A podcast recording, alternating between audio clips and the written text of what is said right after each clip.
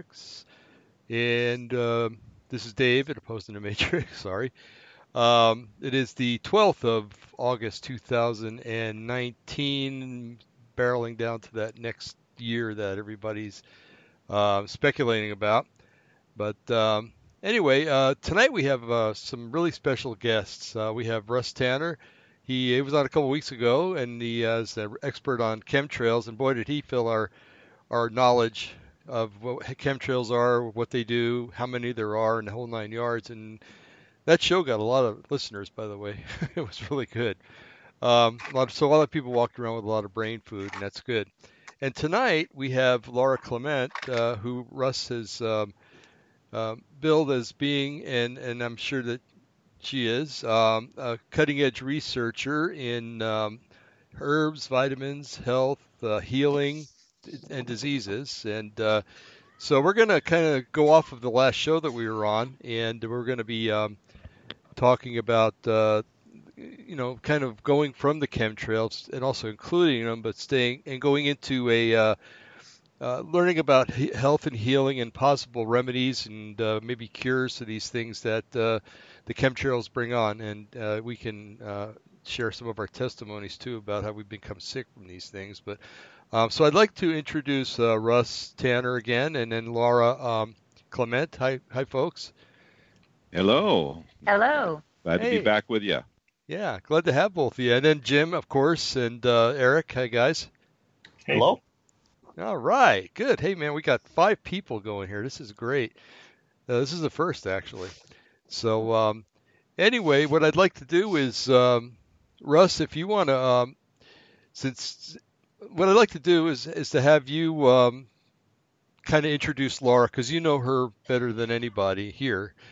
And, um, you know, kind of introduce her, and then, uh, Laura, you can uh, go into uh, your, uh, you know, what you're all about and everything. And I'm sorry, guys, I, I'm just really worn out this week. I've had a cold, so my brain's not working very well, but uh, I'm trying to do the best I can with what I've been given today.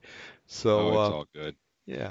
So, uh, and then, uh, you know, Jim also and Eric, you know, uh, chime in there before we really get uh, chugging along here. So, Russ, go ahead. Sure, absolutely. Uh, Laura, um, I appreciate you having us back on. It's a real pleasure and honor to be here, and I appreciate what you're doing, bringing uh, attention to all of this. Laura is my longtime friend and business partner. Um, we went into business back in uh, ninety-seven officially is when we went into business, and she uh, took about three and a half years to write a very in-depth, uh, at the time it was about five hundred plus pages, spiral-bound um, reference book on herbs. It's all based on science. It's all referenced. And she did this incredible work uh, over this period, period of years. And then we launched our business with that book. And now we do um, websites, and we do uh, a computer program that uh, has all that information in there. But she's just a, a, a gifted researcher. And I'm very uh, honored to be in business with her. Uh, she's always got her nose in the latest research about herbs, uh, vitamins. She's the person that, like, you know, our family, when our family has a problem, the phone rings and they're going to talk to Laura about it. And uh, so that's, uh, you know, we both went through mercury toxicity together. We both uh, started getting sick, and we had our amalgams out. We both had really dramatic recoveries, which changed our lives uh, after detoxing mercury. And uh, so we've uh, we've been through a lot together. So cool, cool. Yeah. So Laura, what about you? Tell tell us all about you, Laura. And I I, I heard the word book, okay? And I'm a I'm a bookophile. Uh, I'll put that right out in front there. So if you've got a book, you know, let us know, and we'll definitely promote it now and toward the end of the show. Well, thank you. It's actually not really a book. Um, it was more of like an information manual for um, health food stores, natural health professionals, nutritionists, wellness centers, to really kind of um, give them all the information that would help them help their customers and clients. So it was uh, really more of a manual of uh, science-based information on herbs, vitamins, nutritional supplements that would help them to understand all of the different scientific studies, university research, clinical data that would explain how herbs and vitamins work, what they do for the body. Because back when we first um, got into business, there really wasn't anything like that. And so many people um, had the attitude that, you know, well, uh, herbal medicine, natural medicine is, you know, some kind of age-old medieval thing. You know, there's no proof. And the contrary is is uh, what's really true. There is so much information available. Yeah, you know, you think that uh, the human race has lasted this long uh, without modern medicine, so there's got to be something to those herbs. So um, uh, do you have a formal education, or are you like uh, some of us that have just, uh, you know, been blessed with uh, the uh, the ability to, to learn and understand, or do you have both? Um, both. Cool. I actually do have a bachelor's degree in English education. I actually taught middle school English for one year. Mm-hmm. Um, and then I had other opportunities present themselves, which led me into actually managing two different health food stores in the Tampa Bay area in Florida. And that's where I got my introduction into natural medicine, health food, you know, healthy living, and then everything, you know, went in a completely different direction. So I'm using my degree in a different way. Cool. Cool. That's very cool. It's always we meet uh, other intelligent people. there's not there's not very many out there anymore. So we uh, we got four of them right here, or five of them on the radio show. So that's wonderful. So um, what would some what would you uh, to get right to the to the root of the matter, if somebody were to come in and say, uh, you know, uh, they were uh, chemtrailing the other day, uh, and uh, two days later, I started feeling really bad. I, you know, I, I got this general malaise. I've got some bronchial, uh, upper respiratory problems, or something like that, or anything like that. Um, you know, can you give us a summary of what you might, you know, suggest for them, or?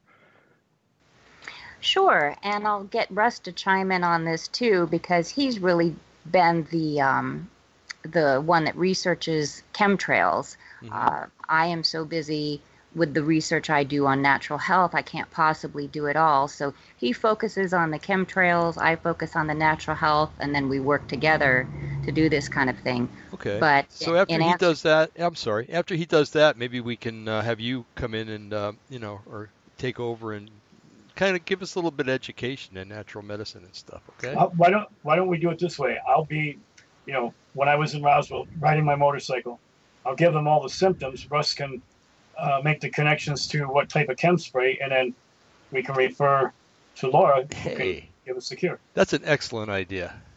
Yeah. Okay. Okay. Go ahead. So I'm, I'm riding on my motorcycle. It's early in the morning. Um, I see these chemtrails have widely dispersed and actually came down treetop level. I'm on a motorcycle. There's no way I'm going to escape it. I'm going to breathe this junk, and I'm really nervous about it. It looked reddish, like pink or red, and it was like the um, blown glass that you put on a Christmas tree back in the sixties. Um, they called it angel hair, and it it was kind of fluffy, and I guess it was actually literally it was it's strung glass, but it looked like that, and it was hitting at the treetops, getting hung up on trees, and then coming down just right onto the ground. That very next day, almost the entire population of Roswell, New Mexico had flu-like symptoms. Uh, businesses, the daycare that I worked at there, uh, had closed down because everybody was sick, and then everybody started having res- upper respiratory uh, problems along with flu-like symptoms. So, um, and it definitely affected me, and I've had the same kind of, um, like a continual sinus drainage, which later developed into um, um, um, actually what I attributed to it, I began to have an acid reflux situation that developed to a full-blown, it ended up as esophageal cancer, and I got supernaturally healed from from it by the Lord. But um, it was all a progressive thing, but it all seemed to start right at that moment of contact with whatever I was coming in contact with, uh, some kind of a chem spray. Yeah, absolutely. There's a lot that can be said about that. Here's my experience with it. I, I brought this up in the last show, but for those who didn't catch it, um, I'm one of the lucky people who actually smell and taste chemtrails. There are a lot of people who do, but a lot of people don't talk about it. They don't, uh, Uh, they probably feel a little, uh, a little odd talking about it, but I feel a duty to talk about it.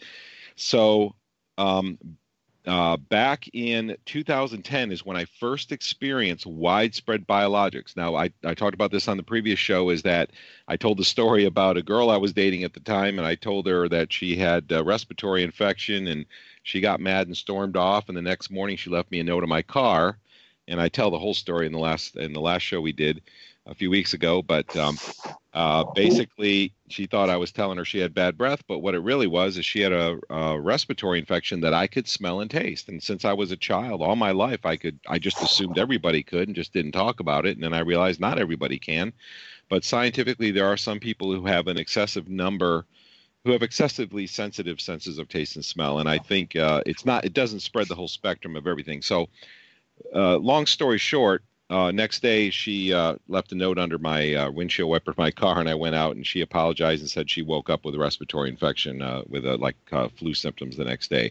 And I had just tried to warn her, you know, to take some uh, take some stuff to to bolster her immune system, because I could tell that that infection was there. Having said that, I first detected in two thousand ten um, high altitude spraying. And the reason, the way I detected the fact that it was high altitude is by how the intensity of the slope goes up over time. If you drop a plume at low altitude, the slope rises very quickly. Uh, that is the intensity slope. It can go from its current condition, which usually it hangs at five. I call five the average, um, and I rate it from zero to ten. So the intensity will just be sitting at five where it normally does. That's the background level. That's always in the air. And then uh, it will go up, a low, a low altitude plume will go up to full intensity in about two to four minutes. But if it's at high altitude, it'll take a long time to get there. It'll take, uh, you know, maybe um, ten, fifteen, twenty minutes to actually reach its, its peak. And that's because the bottom of that plume, as it descends, it doesn't descend uniform. It kind of separates and diffuses. And by the time it gets to ground level, Uh, it's very diffuse, so the intensity level increases more slowly. So uh, they, I first experienced the biologic type in two thousand ten. Um, uh, several years later, I mean, just a few years ago, I started, I think it was in twenty seventeen, I believe it was. I should have this all in notes, but I'm trying to do it by memory. Um, I started experiencing a different type, which instead of causing a sore throat type symptoms, uh, it actually caused Uh, flu-like symptoms. It was like a whole different symptom set, but it was still a biological type um, smell and taste that was in the air over huge areas. I mean, you can drive for miles and it's in the air. And I'm, that's when I knew, obviously, it's coming from the jets, because never in my life have I experienced this unless you're actually smelling the breath of somebody who has an infection. So naturally, the th- so this has been going on. In fact, one last thing that's important to share so people understand the scope. This is really happening. This is not a conspiracy theory. This is something where we have whistleblowers, we have evidence of things going on, we have a lot of people smell and taste it, who have measured rainwater, uh, ground uh, levels of the metals that, that are being released.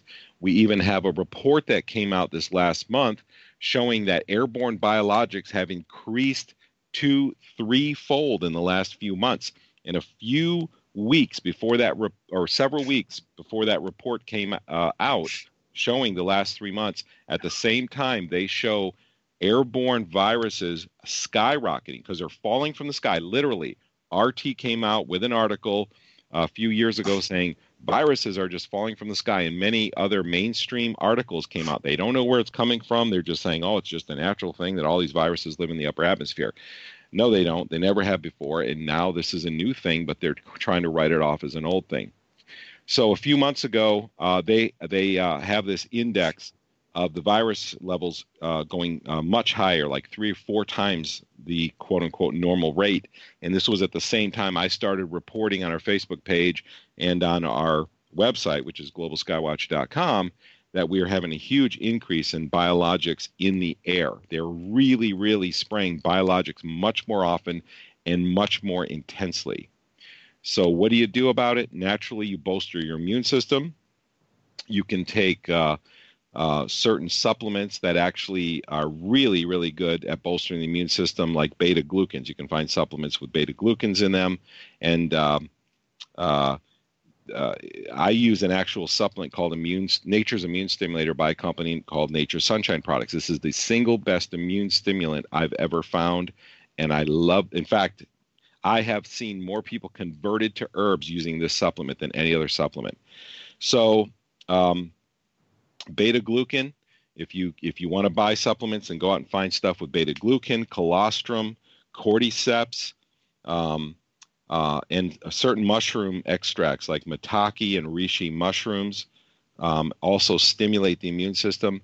Uh, this particular supplement that I use is so good that when I feel, when they're really spraying overnight real hard and I wake up with a sore throat, I'll take four of these and literally... Uh, you know, literally in uh, half an hour or so, um, I start feeling it go away. I start feeling better. Um, uh, and Laura, why don't you help me out with pronounce, pronunciation of that that other supplement? I hate saying that because my mouth just doesn't go that way. What is that other that other uh, polysaccharide that's in there? It's arabinogalactin. Thank you. See, see, there it is. There it is. So those are some of the supplements. Laura, can you think of other thing? Is there anything you want to add about immune stimulants? There's a lot, but those are those are a few of them. Well, sure. Yeah. In addition to different uh, herbs and vitamins, there's also essential oils that you can inhale. Um, you can put a few drops in the shower, or like Russ has a wet mask that he uses to protect himself. Um, that, you know, he puts a few drops on a washcloth and puts that in front of the mask.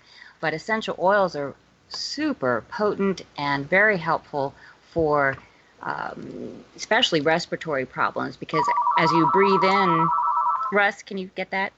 Yep. Okay, sorry about that. She has a phone ringing there, but uh, um, that happens. Yeah, there's one thing I use. Sorry about that. You had mentioned hit, a lot. Yeah, hit the hit the D N R button on that phone. Do not. Oh goodness. Yeah. But as I was saying, essential oils are super powerful and super potent. And when you breathe in the essential oils, they go right through the membrane, uh, the nasal membrane, right into the bloodstream. So they're very fast acting. You know, one or two uh, deep inhaled breaths of peppermint oil can immediately open up your sinuses and allow you to breathe better.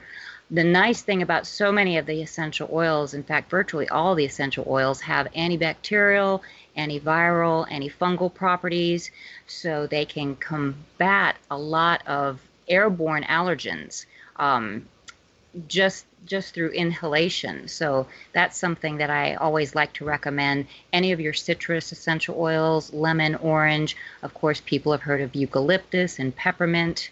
Um, there are other, you know, tea tree oil. That's a fantastic oil. Little strong medicinal smelling, but it is very powerful um, and it's great for, you know, as a, like an antimicrobial disinfectant, you know, kind of thing.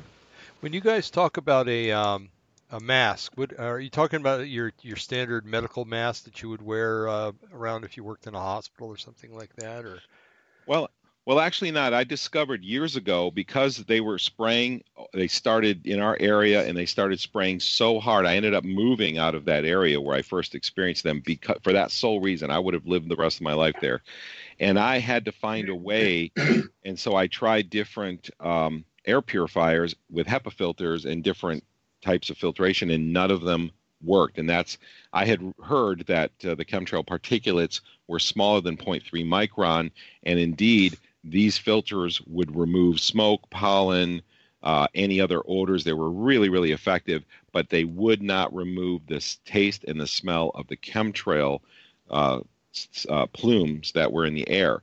So what I did is I, re- I realized, this is how it came to it, is that I, I would realize that in the shower, the water, the particular type they were spraying at the time, all the time there, was, I believe, barium salts. Mm-hmm. And um, when I was in the shower, I would feel so much better and the smell and taste would go away. And I was like, you know what? Maybe I can chelate this out with water. So I used uh, a washcloth. Actually, now I use two washcloths folded into quarters. I wet them and then wring them out pretty good, so they're moist but not uh, wet, because you have to breathe through them. And then I put a couple drops of peppermint on them, put them over my face, and then I hold them on my face with a Home Depot painter's mask. Oh, now, the painter's idea. mask, yeah, the painter's mask has no, in fact, I should look up the number and tell your listeners, uh, because this has changed my life. I mean, this absolutely um, makes all the difference in the world for me. And the few drops of peppermint kill, you know, it's antibiotic, and it also helps with the respiratory system. Uh, the one at Home Depot, it's the three M, number eighty-two ninety-three. That's what I use. It really, any will work. It doesn't really matter, because it's the whole job of that is not for filtration. It's to hold the wet washcloths over over your face. Mm-hmm. And there is no single, this is great, it's super cheap. The washcloths have to be kind of coarse. And so I even looked up the model number of what I use. It's a brand called Mainstays, for those who want to actually try it, because you, you can't use a finely woven washcloth because you can't breathe through it. The model number is M S zero zero four dash zero zero two dash zero two dash nineteen. It's a very coarse washcloth you can get from Amazon or Walmart or something, wherever you like to shop. Um, and then when I put that, it, depending on the chemtrail types, it will remove like ninety percent of some types. It'll remove fifty percent, worst case scenario. And the other types, it removes somewhere in between. And I feel the difference. I feel the inflammation decrease literally like within thirty seconds after putting it on. I start beginning to feel the pressure of the inflammation and the other symptoms begin to subside. Mm-hmm, mm-hmm. So that's the wet mask. Cool. Very cool.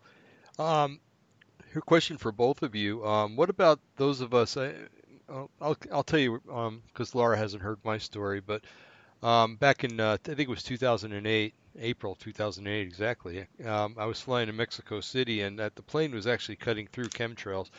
Um, I kid you not, I could see the wingtips cutting through them. And, uh, and you know, they'll say, uh, oh, they, they don't suck air in from the outside, but they do. Otherwise, you know, you, the whole cabin would die of carbon monoxide poisoning after a six-hour flight.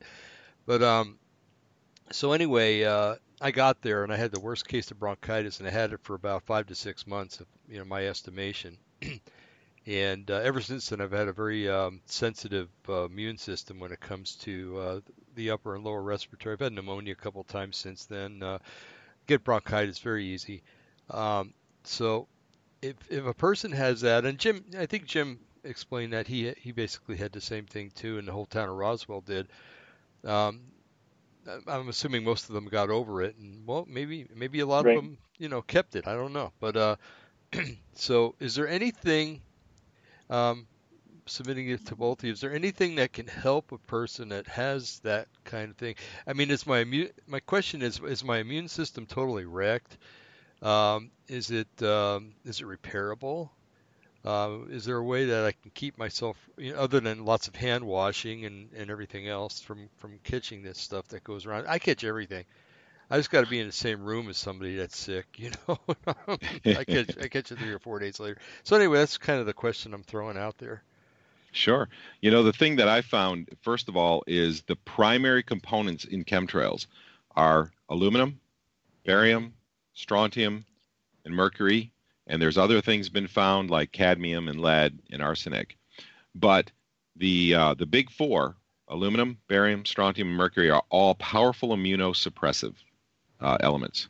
Mm-hmm. They literally, you can find scientific literature that talks about how they specifically suppress the immune system in different modalities of the immune system. So it's a very effective weapon, if you want to call it that, to actually spray substances that suppress your immune system, and then spray biologics, which is the the military term for viruses and bacteria. It's kind of an umbrella term. And then spray biologics, and then people get sick a lot more often. In twenty seventeen, uh, the day before Christmas Eve, we had a big outbreak across the United States uh, around Christmas, during the Christmas season of twenty seventeen in the United States. And the day before, they started spraying here, epic uh, intensity. It was like intensity ten. Mm-hmm. It was unbreathable, and it was biologics. And I'm like, oh, my gosh, they did it for a couple weeks straight.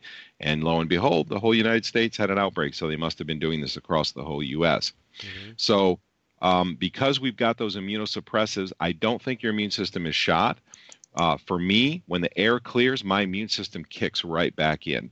And I think that's true of many people, because as soon as your body begins clearing these toxins, which are immunosuppressive, your immune system's ready to go again. And that's not to say that there isn't long-term damage done in long-term exposure, because there absolutely is. But I think that more damage is done to the central nervous system and the digestive system than there is uh, the immune system, which is amazingly resilient. Mm-hmm. Um, mm-hmm. So, so, so actually bolstering the immune system, of course, is the big thing with bronchitis. That's one of the symptoms I've had, that when they spray a certain type, and I call it the pharmaceutical type, right. And it's often mixed with a couple other types. I've ca- I've written an article that talks about the ten um, common, uh, the ten types that I've detected, which are distinctly different. They have different symptoms, um, different odor, taste, um, and they're sprayed at different times. There's different patterns in which they spray them. Um, The, there's one that I call the pharmaceutical type. It actually tastes like a sleeping pill. I know what a sleeping pill tastes like. It has that bitter, mm. It's almost like the odor you have when you're in a hospital. You know that weird medical odor you oh, have? Oh, I hate that smell. Yeah. Yes. It's the cleaning yes. stuff that they use. Yeah. Yeah, it'll actually smell like that, but it will taste like a sleeping pill. Huh. And that causes me to have asthmatic or bronchial type symptoms where I have inflammation. Mm. And what I've been using, Laura, you want to talk about what I've been, what I have found that that is um, the most amazing. There's different things I've taken um, that are anti-inflammatory, but there's a um, there's an extract that I've begin uh, begun using uh, this last year, which I just thought I'd try, called Lobelia, and within seconds, that pain and those symptoms go away. It is amazing. So it's my go-to. Now, Lobelia can all, if you take too much, it'll induce vomiting, because that's what it does, not because it's poisonous, but that's just one of the effects. But if you take smaller doses of it, uh, it just opens the bronchioles right up. Is Laura, that spelled L O B E L I A? Yes. Okay. I'm sorry. Go ahead. Yeah. Yeah, Laura, what do you what do you have on Lobelia, or what else would uh, bronchial asthmatic stuff or other immune stuff? Sure. Um, yeah, Lobelia is great. Um, the, uh, sorry.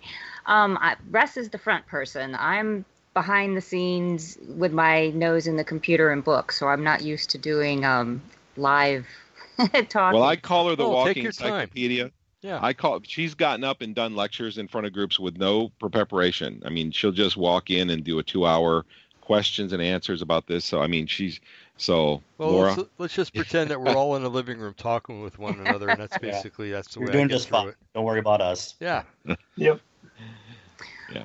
Yeah. Well, well, thank you, thank you very much. Um, when it comes to respiratory issues, uh, this is where a lot of your Chinese herbs and Chinese mushrooms, things like that, really shine, um, because when you look at research done on traditional Chinese medicine, uh, that's a system of medicine that dates back thousands of years, and they're, um, you know, the the the Chinese, uh, how do I want to say it? The Chinese way of, of looking at the body is looking at the body of, of as a whole. So when they have put together, you know, over the last, you know, hundreds and thousands of years, they put together these herbal formulas. It's to, to um, not just to address symptoms, but really to bring the body back into a place of health and balance. So it's a, it's a much more well-rounded uh, way of looking at health. So I really like going to Chinese medicine whenever I can. And Russ had mentioned before cordyceps. And that is a Chinese mushroom that has um, a long history of use for, for bronchial and respiratory uh, conditions. And there's a lot of research on it, um, especially, you know, Asian research that has shown that cordyceps, you know, has marked bronchodilatory activity. It helps open up the bronchial passages to allow, um, you know, the lungs to, to take in air and, you know, get those that the nutrients into the body to help cleanse the blood through exhalation and inhalation.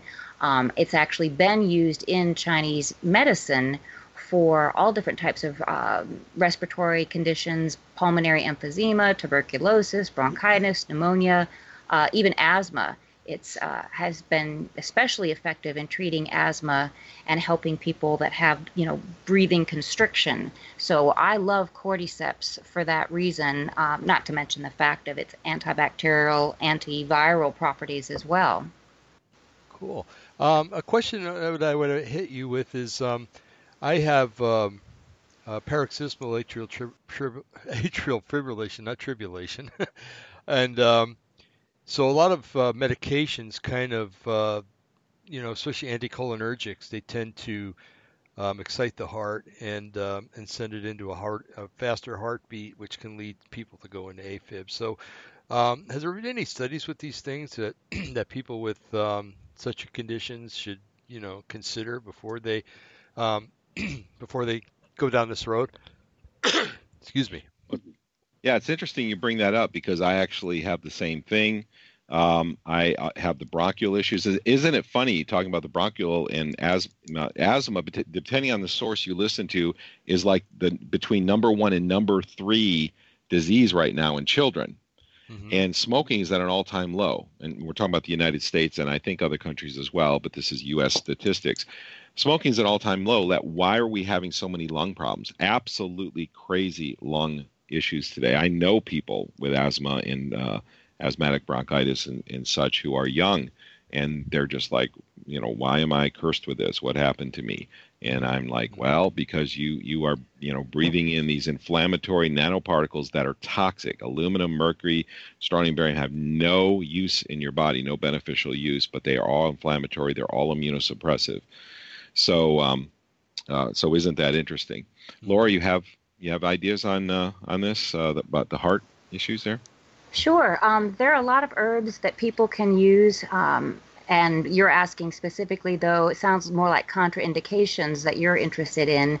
And to answer that question, um, it's a little complicated. Mm-hmm. Most uh, scientific studies that are done in the realm of natural medicine is uh, self-funded, usually by researchers or possibly by, um, you know, a health food company that's looking into, you know, marketing a special kind of herbal blend. Um, so there's actually not a lot of specific studies on contraindications. Um, doctors like to give the blanket statement of, you know, well, I don't know that you should, you know, take this or that because, you know, it could interfere. Um, and the honest answer is that they don't really know because a lot of studies haven't been done. However, here and there you do run across some studies. And for example, I mentioned the cordyceps for respiratory issues. Um, fortunately, with Asian medicine, with Chinese medicine, they do do a lot of research. And sometimes that research does cover um, contraindications. So with cordyceps, if you're on an anticoagulant or certain heart medications, you do want to let your doctor know that you're taking the cordyceps because it actually can make your medication more effective. Oh, so, wow. Yeah. So over in, um, you know, in some of the Asian countries, they actually combine traditional medicine, the traditional Chinese medicine with pharmaceutical mes medicine. So that way they can prescribe fewer medications at lower dosages because herbs like cordyceps and some of the other uh, Chinese herbs, astragalus, schizandra, they actually help the medicine work better and more effectively. So um, unfortunately, you just have to kind of do your own research. And a lot of times because, you know, doctors just here in the U S are not taught this. And most of them have no idea that, you know, there's research and scientific studies available on herbal medicine. And I, I'm going to throw another thing at you too, real quick, because I think this is kind of funny. But um, you know, I I grew up in an Italian American household, and we ate a lot of tomato sauce. You know, and uh, I noticed that a lot of times when we would, uh, my mother would, uh, you know, we'd, we'd have sauce left over, and she would cover the the pot or whatever with aluminum foil. Well, if uh, spaghetti sauce gets on aluminum foil, it eats the aluminum. It just it'll eat a hole right through the aluminum. As a matter of fact, if you leave it long enough. Um, So I'm wondering, you know, if, if anybody's done, or maybe, you know, maybe we can get something going here. Maybe we'll find a cure for Alzheimer's. Who knows? Um, but uh, if, if, if some ingredient in spaghetti sauce is actually melts aluminum, and the, the common theory today is, I don't know how true it still is, but that uh, Alzheimer's is due to a buildup of aluminum in the brain. Um, you know, do you think that, or let's just, you know, just run it through the rumor mill here. Uh, do you think that maybe that's, there's, there's some kind of connection there, and maybe it'll help to also detoxify the body of aluminum? Has, have, it, have any studies been done, or have you heard of any such crazy thing like that? Well, I can I can start. I know that there was a big landmark study years ago that said there's a connection between uh, Alzheimer's and aluminum. Then they came back a few years later and said, oh, this study is flawed because uh, the instruments that they were doing the autopsies with were aluminum and they contaminated the samples and stuff like that. Uh, so there was some mixed messages there. What I want to tell you, though, is that one of the most important things with Alzheimer's is that we know, and most doctors who stay current know, that the uh, there's a genotype that's a, that is a marker for Alzheimer's, and it's called the A P O E four uh, lipoprotein. And what that is is that these are uh, proteins that attach to fats, and then they use they're used for uh, fat transport around the body. Mm-hmm. Now, there's three primary types. There's type two, type three, and type four. Most people are type three. Um, but the type four, the A P O E four people, uh, that is the marker for Alzheimer's. That is a marker for Alzheimer's. That is the primary big leading. Doctor Haley, I've read this study. It's absolutely landmark, fantastic study that actually reveals that the A P O E four protein uh, doesn't, A P O E lipo four protein um, doesn't have the ability to carry mercury, whereas the A P O E three does. And wow. So people who are A P O E three are have the ability to detox mercury more efficiently, especially in their fat system, than the A P O E four do. So there's the connection. I mean, this is this should be front page news everywhere, but of course mainstream media assists in covering up all this landmark information that we have access to, which is part of why Laura does what she does, is to get this landmark information out there. Mm-hmm. So that's that's a very big thing about Alzheimer's. Um, I also will say that Laura and I had pretty severe mercury toxicity from our amalgams until we finally discovered what the problem was. One of my many problems, I had seventeen physical problems and a lot of emotional problems. Laura suffered similarly to the problems I did, and we had complete recoveries. I had most of my symptoms went away in twenty-four hours, eighty-five percent, and fifteen percent of the rest of the symptoms were gone in three months. One of them was memory. Mercury, when you have high levels of mercury, what it does is your nerves are built like wires. And a lot of people have seen the video from the University of Calgary where you have the uh, uh, the nerves, and then they add a little bit, they have uh, brain uh, tissue from mice. They add a little bit of mercury, just nanomolars of mercury to the sample, very, very small amounts of uh, mercury. And within thirty minutes, the sheathing, uh, which is uh, proteins called tubulin and actin, which are act, act as the insulation on your nerves, the actually myelin. Ripping ripping apart, and what you're left with is the conductor. It's like bare wires, literally like bare wires, and they're called denuded neurofibrils. Mm-hmm. They're the central part of your nerve that actually carries the electrical signal, but they have no more insulation. When I had the mercury poisoning, and it got really bad, it started getting bad in nineteen ninety-five, and this is usually the way it happens when you have feelings, is your body reaches that point to where what they say your bucket is full. Mm-hmm. Your body tissue can no longer buffer it. And so you start getting sick, and it usually happens now. Now it's different because we have chemtrails, and we're having mercury in chemtrails. Doctor Marvin Herndon has revealed this. But normally what happened is in your thirties, around thirty-five is when people started uh, uh, realizing that their amalgam fillings were making them sick. What happened with me is my short-term memory, which is one of the well-known symptoms of mercury toxicity, would get so bad that when I was doing tech support, I would have to make notes about the conversation, including the name of the person I was speaking with, in a word processor on my computer while I was talking. Wow. Because I wouldn't remember these things. My short-term memory got absolutely horrible. And I've always been the guy, you know, ever since I was a teenager, who just couldn't remember names, dates, and places. Mm-hmm. Those types of things were really hard for me. When I had my fillings out, my memory became so good, it was like a computer. I would think of a concept or think of somebody's face, like a movie star's face. Like I could picture the faces, but I didn't know the name. But when my fillings came out, my memory within a few months got so good that I could picture a face and I immediately would know their name. to the point where it, it was revolutionary. And I looked at my life and said, this is the way it was supposed to be. I always wondered why I had these problems. And now I know it was because of the mercury. According to the C D C, three to seventeen micrograms per of mercury come off every filling twenty-four hours a day. Every mercury filling twenty-four hours. That's C D C, and I believe that's very conservative. Right. I could tell you a lot, a lot of stories about that. But anyway, I believe, and especially when you mix mercury and aluminum, the toxicity increases at least tenfold, not ten percent, tenfold. And I talked in your last show about studies that have been done where X amount of mercury was injected to a, a, a community of rats and ten percent died. X amount, same amount of, uh, equivalent amount of, of aluminum was injected, ten percent died, then an equivalent amount of mercury and aluminum together, and they had a one hundred percent fatality rate. Well, that's one hundred percent. Scary. Yeah. Exactly. So they're synergistic. And you think about today that not only do vaccines have a combination of mercury and aluminum, but so do chemtrails. Mm-hmm. Mm-hmm. So, hey, you know, yeah. It's interesting. You you brought that up a couple of, um, a few minutes ago about, um, you know, how you, uh, what was it? twenty seventeen, Christmas twenty seventeen, they had a, a large sickness going on. Um, I'm, I'm a nurse. I work in a hospital up in Salem here, and, and I noticed that they used that sickness in order to reinforce to the public that they needed to get their flu shots every year. So it's kind of a double-edged sword, you know, make the people sick and convince them that they need to get flu shots, which contain mercury. They're not even uh, hiding that anymore. Um, But, uh, you know, so it's it's a campaign. It's it's a campaign of evil. You know, it's like, yeah. Okay, well, we'll make them sick and then give tell them they need to take something else, which is going to e- either make them sicker or or um, or worse. You know, you're ab- you're absolutely right. And we call this the Machiavellian business model. Mm-hmm. What this is, is you create a problem and then you sell the solution. And the pharmaceutical industry knows.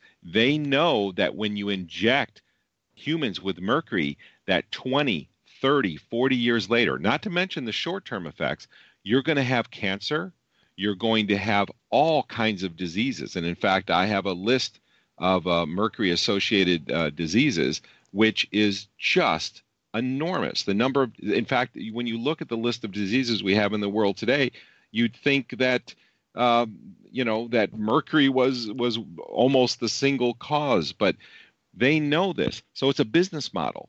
And mm-hmm. So you have vaccines say, oh, we cured, even though vaccines for, for uh, we have statistics now that vaccines were introduced after the associated disease had already been eradicated. The pharmaceutical company comes in, introduces uh, vaccines. I have bunches and bunches of charts on one of my websites that have these that show the vaccine wasn't introduced until after the disease had been ninety percent eradicated. This is true of many diseases. We have the statistic. We don't have a statistic on all the diseases yet, but on the ones that I have, which are um, well over a dozen common diseases, um, the disease was ninety percent or more eradicated. They came out with a vaccine, and then they told the, the public, hey, it was the vaccine that eradicated the, the disease. It is a statistical scientific fraud. Mm-hmm. It did not happen. It is a lie.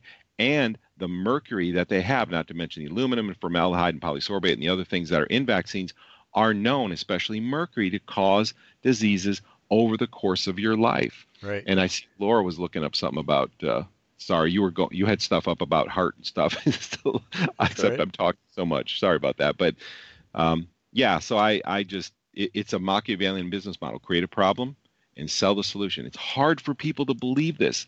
And one of the hardest things for people is because most people don't ha- aren't that evil that they would do something like that. So they just can't believe and grasp. And who wants to think about that? There are people in the world who actually do that. But unfortunately, those are the kind of people that often rise to power. Mm-hmm. Mm-hmm. Yeah. I um I had a little incident that uh, I'd like to relate to you. Um, I, I'm very anti-vaccine. Yeah, because I, I grew up in a day when you caught the disease and you, you acquired an immunity through that.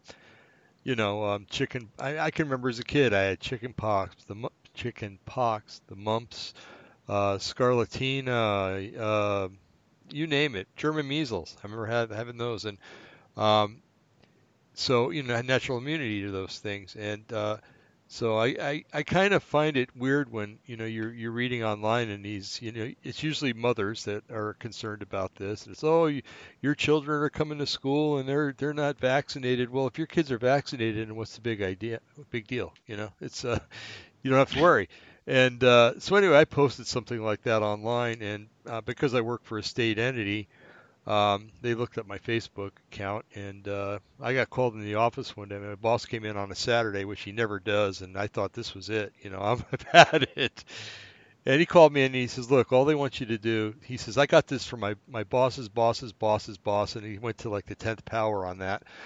And he said, uh, they want you to remove the post, he says, and everything will be okay. It looks like, and, and remove that that you work for the state, and because it looks like your statement is something that the state is promoting.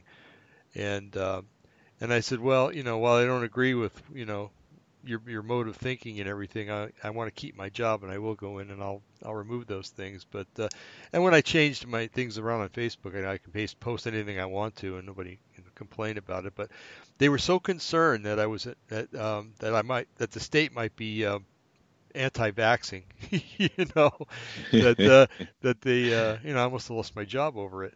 But um, uh, it, it just it just never ceases to amaze me. And you, you talked about, you know, a lot of people aren't aren't that educated and everything, and and it's true, because, you know, common sense dictates that if your kids are inoculated, then they're not going to catch it. So why worry? But what they don't factor in is that. Uh, And I don't want to get on too much of a political rant here, but um, you know, if you oh, let a bunch, if you, if you let a bunch of people into the country that are not vaccinated, and you don't require them to be vaccinated because they're here illegal and you don't want to step on their toes and insult them, um, then expect these things to happen. Expect new kinds of T B to start coming into the state. Expecting expect uh, new kinds of uh, flu. Uh, expect the measles to come back. Expect smallpox to come back, you know, because smallpox has not been eradicated around the world, only in the United States, um, for the most part around the world. But, you know, there's always an isolated case here or there. So, um, you know, if you're going to let people come in, if you're going to make my kids or grandkids get vaccinated, but you're going to let a whole population of people move here that aren't vaccinated, that doesn't make sense to me. And when I was first married to my, to my first wife, she came from Mexico, and we did things the legal way. Uh, and it is very expensive, but it's the right thing to do. But anyway, we um, we had to go through, she had to get an examination. She had to have five or six vaccinations, um, or, or sh- show that she had the titers to, to a lot of the things that they required vaccinations for. And uh, so it's kind of, I can see where people want to come in illegally. I don't agree with it by any means, because it's cheaper and everything, and they make it so hard to get in. But at the same time, you know, why are the, well, we know why they're being allowed to come in. I shouldn't even ask that question, but, um, you know, why, it's almost like the gun control thing. You know, I don't know how you stand on that, but it's like, okay, so you want to take guns away from the people that aren't criminals so that the criminals can have the guns. So exactly. you want to, you want to vaccinate and kill the population that's here, so that a population that's not vaccinated can come in here and possibly spread disease to the rest of the country. You know, it's it's just totally bizarre, but not. I. It's not that I don't understand it. It's like I don't. The reasoning is is uh, malicious. It's um, it's evil. Yes, it really is. Yeah, yeah, absolutely. And I mean, this is one thing about vaccination people don't realize is that there's an, a, a mercury. Um, mercury has a profound effect on people's personalities. And of course, they don't know this because there's no control. You don't have a clone of yourself living a similar life, and you have one vaccinated and one not. You just grow up, and you are who you are, and you don't realize that mercury has affected you. For me, I was very fortunate, and I know a number of other people who who experienced the same thing, is that I became very mercury toxic, and then I became mercury free before chemtrails began. Mm-hmm. People have a harder time detoxing now because they're breathing this stuff every day. But for me, it changed my life. And so what you have is you'll notice that, um, first of all, mercury doesn't affect everybody the same way, um, right.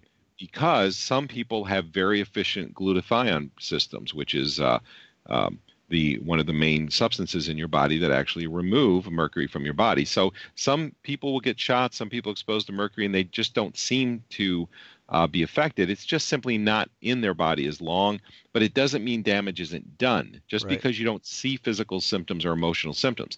But what's often ignored is the emotional side of mercury. You will see vaccinated children who are hyper. This is part of what happened with me, is your mind will race, you have bad reading comprehension, you're hyper, you move quick, uh, you're, you uh, have anxiety, there can be depression, bipolar type of symptoms, um, racing thoughts. You go into a room and you don't know why, you don't remember because of that short-term problem, even photophobia, hyperpercussus, where loud, sudden noises will bother you. Um, like you, you have your kids who get amalgam fillings in their teens, and then your teens start, you know, you're saying, oh, your teens are lazy and what's happening, and they're rebelling. And, and there's this whole thing about the terrible twos, and there's the whole thing about your teenagers suddenly get lazy and rebellious, and, and they start acting differently. It's like because you're injecting them or you're installing mercury in them, and now they're lazy because they feel tired, they feel depressed, they're starting to have racing thoughts, they're not sleeping as deeply at night. And this is what you see in a lot of children. The unvaccinated children I know are the ones who make eye contact, they're calm, you can have a grown-up conversation with them, you they can be focused on a task and stay on that task for a while. Whereas uh, the vaccinated children tend to be, I'm not saying they're all this way, but they tend to have racing thoughts. They move quickly. They're hyper. You can't have a long-term conversation. They have very t- short attention spans. And this is just a tendency. I'm not saying it's an absolute truth, because if a child has a very strong glutathione system or M T H F R or other systems that help remove toxins from the body, they don't show these symptoms much, but many do. And I was one of the ones who had those Uh, had those uh, symptoms, and mm-hmm. all my, you know, all my life, especially when the amalgam fillings went in. So a lot of people don't talk about or think about the panic attacks and the O C D and the fear. We call, Laura and I call mercury the fear drug, because when we both had fillings in, we would wake up, and this before we knew it was mercury, that we were looking for the, the cause of our symptoms, which is actually what got us into this business to begin with. We would wake up and feel what we call generalized fear. Mm-hmm. And we would just feel this fearful or dreadful or depressive or fatalistic type of feeling. And we'd look at each other like, why do we feel this way? What is this? And this went on for years, and it became worse. And so we called it generalized fear. So how are you feeling today? Well, I have generalized fear. Okay. And so we, we try to write it off. We try to say, okay, we know nothing's really wrong. Everything's okay. Everything's going well. But yet we have this feeling. When the feelings came out, that vanished overnight. That's amazing. It, it was really gone. Is. Absolutely revolutionized my emotional state, my memory, how I could focus, how I could comprehend, my self-confidence. All the fear went away. So mercury is the fear drug. And there's an old study that I saved somewhere, and I've been looking for it for years. I, I'm pretty sure I saved it, that actually said that populations that are mercury toxic are more easily controllable because of the fear that mercury induces. And I was like, oh, this is golden information. Um, and this was something I found about uh, twenty years ago, right after I learned about mercury and started really, really researching it. Yeah. You know, another interesting thing I, I want to touch on and see what your thoughts are, all of you, um, is uh, we know that mercury is a metal, and antennas are made of metal. And uh I uh, I work with a population of people. A lot, many of them are schizophrenic, and you know, schizophrenics basically they um, a lot of them they uh, they hear voices, they see um, things that aren't there, respond to internal stimuli, and it's it's it's a terrible thing to watch. But um, I've often thought, um, you know, because right right away people are like, oh, he's a schizophrenic, he's got demons, you know, and and that might be true in some cases. I don't know, but um, also, if you're going to inject things into people's bodies, or, you know, with the chemtrail sprays and, and stuff like that, and it, and they're breathing in mercury and it's going up into the brain, how what easier way to to use the human body or, or the brain as an antenna to project something into the brain, using either Project Bluebeam maybe, or HAARP or whatever, um, because it's it's it's interesting to watch. And I you know I, I don't go to work to conduct experiments or anything else. I go there to you know to help them, but um, it's interesting to watch how you know the the uh, them respond to the internal stimuli and the voices and stuff like that. And um, you got to wonder if, uh, and, and it would be an inter- interesting study, I'm sorry, um, to see exactly if when the chemtrails started being sprayed, um, if the incidence of psychosis went up, you know, talking about schizophrenia or even bipolar disease, who knows, but if the incidence of that went up with the starting of the chemtrail spraying with the mercury, uh, and if it's actually maybe the uh, not necessarily demonic in nature, well, but if you unless you want to demonize the government, which is really easy to do these days, um, but uh, you know perhaps that uh, they're they're basically lab rats or experiments that the, the government is using in order to to, to see if uh, all this mercury spraying is. is actually um, working to, or and you used the, the term before, uh, you know, controlling the populace, controlling the people. So um, that would that would be something to explore. I don't know if you've ever looked into that, oh. but uh, so. Yeah, absolutely. In fact, schizophrenia has been scientifically associated with mercury poisoning. Really? Um, absolutely. I don't have the study in front of me, but this is something. When I initially did my research, I never thought in my life I'd be doing talk shows, and so I didn't. Uh, Uh, didn't uh, keep all this stuff in an orderly fashion. I just kind of did it for my own uh, benefit. But um, I'm I'm slowly scraping this all together so I can uh, present the actual studies to people when I talk. But it has been associated, schizophrenia has been associated with mercury tox- toxicity. Now, the spiritual side of mercury, in fact, when we did the last show a couple weeks ago, I regretted that I, I didn't bring this up.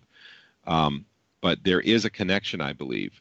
And um, we can only speculate about the deeper parts of the connection and how the mechanics of it or the or the physics actually work. But I can tell you that uh, mercury is actually used in the religions of uh, Santeria and Vodun. Hmm. And what they do, if you ever go online or go on YouTube and look at uh, people who are giving themselves over to the spirits, now they think this is a good thing. Those religions glorify giving yourself over to a spirit, and you'll see these people act like they're becoming demonically possessed. Their eyes will roll back. They will, uh, you know, they'll shake and and dance or move or, or uh, you know, gyrate and raise that that that uh, have all of the attributes of a demonically possessed person, and that's their goal, is to let a spirit possess them. Mm-hmm. But what they do is they take mercury and they will put it near the entrances of their house or around their house or around the cracks. They will also wear pendants that are made of mercury. So they're actually breathing. And mercury off-gas is twenty-four seven. This is part of the reason, the problem with amalgam fillings that I mentioned earlier. So you've got this constant off-gassing of mercury, and they use that mercury as a catalyst to facilitate demonic possession. Wow. In those religions. So there is a connection. And when you look at the big side of the whole politics of this whole thing, we know that part of the goal of the globalists are to create chaos, because they're going to bring ordo ab chao. What does that mean? That's the saying that's commonly associated with Masons, is order from chaos. Mm-hmm. You know, uh, one of the symbols is the phoenix rising from the ashes, which is a symbol of Lucifer. So you have, the reason they want to create chaos is because from that chaos, they can then uh, implement draconian laws. They can crack down on society using the chaos as an excuse to bring order back to the world. So they will bring order out of chaos. But the order they want to bring is the New World Order. Mm-hmm. They want to bring a socialistic, communistic order that's very tyrannical to the world.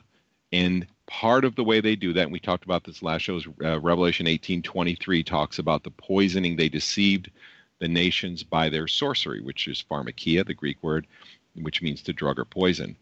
So I see all this stuff working together. When they started spraying chemtrails, when I first experienced it, which was, in, for me, it was two thousand three. I experienced it for a day, but I didn't really know what it was. But in two thousand five, it started in the area we lived um, every single day. And I knew that verse in Scripture, and I was waiting to see how the powers that be would poison the population for the purpose of facilitating ordo ab chao. And when it started happening, I immediately knew this is it. This is Revelation eighteen twenty-three, in the uh, beginning of its fulfillment. Not not the very beginning, because of course there's been a lot of modalities of poisoning the population with pharmaceuticals and and vaccines that have the have known poisons in them as well. Mm-hmm. But this was the big one. This is the one that's going to get everybody. Mm-hmm. You know, with that in mind, I, I gotta. Hey Jim, you're there still, right? Yeah. I'm okay. Here. I just uh, I, I have my thing turned off. Oh no, that's okay. Um, well, we're t- well, we're on the subject of Mercury, and I don't know if um, if we've talked about this with Russ, and I know we haven't with Laura because this is the first time here. But um, uh, explain to us uh, how um, how the the powers that be in Germany back in the nineteen forties uh, uh, used Mercury. Uh, Russ, I don't know if you've heard about this, but uh, you probably have. Your you guys are pretty good researchers, and you know when you research one thing, you you tend to, you know, it's like being a piece of felt in, around a dog. You know, you, you walk past the dog, and you, you don't mean to to get any hair on you, but you know you get hair all over you. But um, so when you research, it's a lot of times the same way. You know, you research A, and then all of a sudden B and C pick up, and those are little avenues you have to go down after. But mercury is uh, used in a mechanical process, or maybe I should say an electrical, electrical mechanical process that Jim is quite adept in. And, um, you know, it could take a few minutes. Um, we've only been on an hour, so um, take a few minutes. Uh, Jim, um, explain to him how uh, the, the Nazis used mercury, uh, aside from, uh, you know, physical things. But well, they took they took mercury from, let's say, mythology. They took Mercury. Mercury is in uh, the Greek uh, assembly of gods, um, the Greek god Hermes, the healer. In Rome, it was um, Mercury. Uh, Mercury, which was the fast traveler of communication and tra- uh, and commerce and trade. Um, it goes all the way back to Anu, Anubis. Um, Anu from the Sumerian, Anubis from the Egyptian. Um, he was the god of resurrection and the dead. So in all of this, they took the idea of mercury, especially from the Caducees, uh, the um, medical staff that we have of Hermes. And they said, if we took mercury and put it in a vortex implosion, it'll produce some electrical charge that will produce some new method or new form of flight. So they started actually working on that.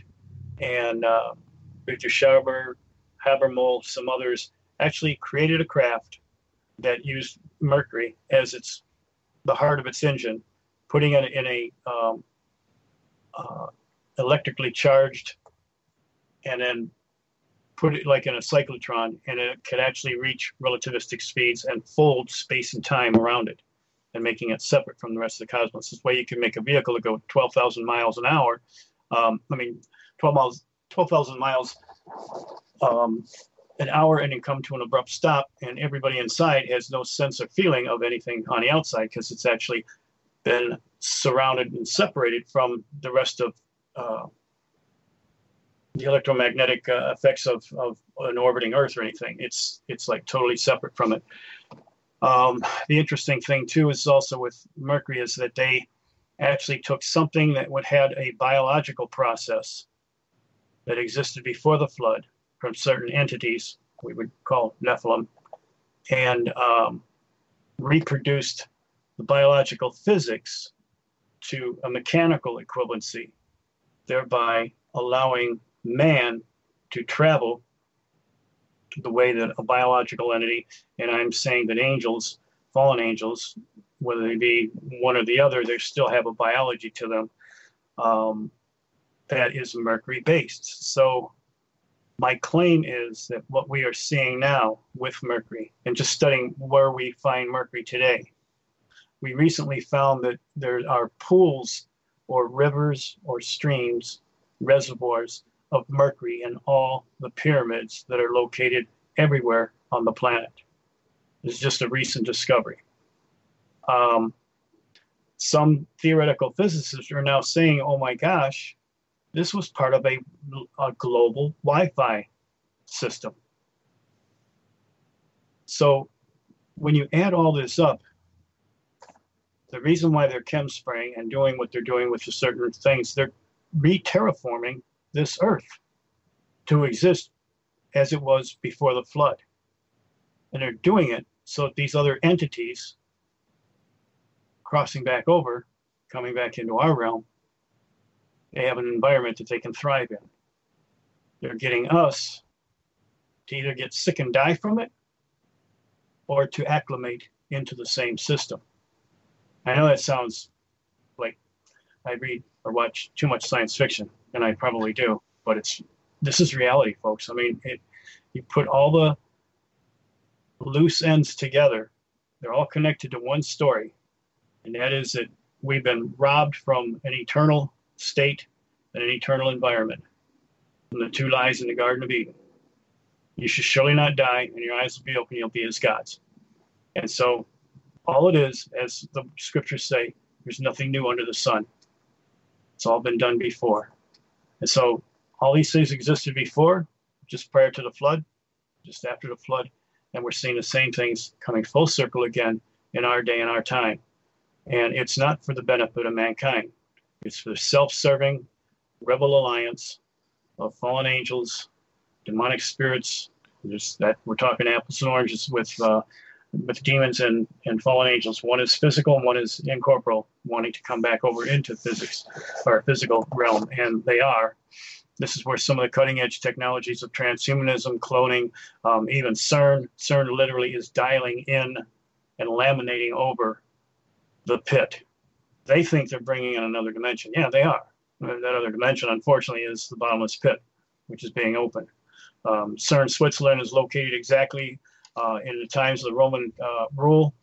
It's, it's exactly located on a um, latitude and longitude where the temple to Apollo was.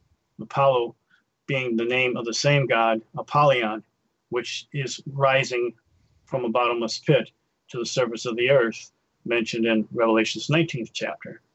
So, I mean, we're seeing major things of Bible prophecy being fulfilled right in front of our eyes, and we don't even have a clue to see what that it is actually prophecy being fulfilled.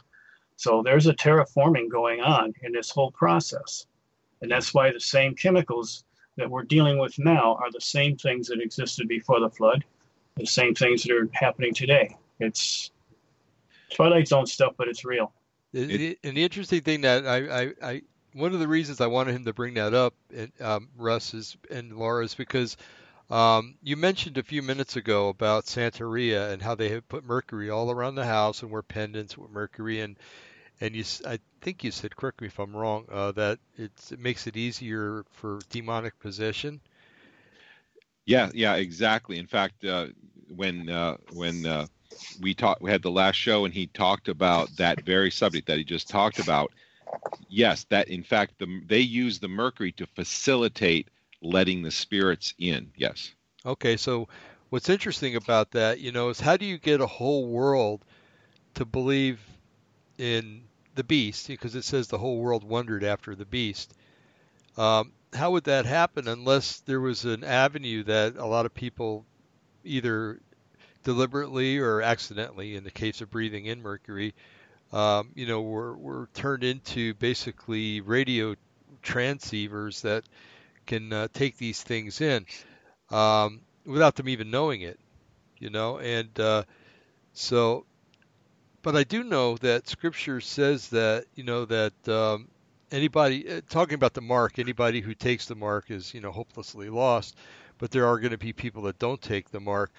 So that, you know, this arises a whole bunch of different um, uh, questions, you know, or, uh, and, and I don't want to, you know, go into this whole, uh, you know, that there's some people that are, well, if there are people that are called out, what I'm trying to say is that I don't want to say that if a person um, has a certain tolerance or intolerance to mercury, that's going to make one difference or another, or maybe may, maybe that's the case. But you know, um, when it comes to the to people, um,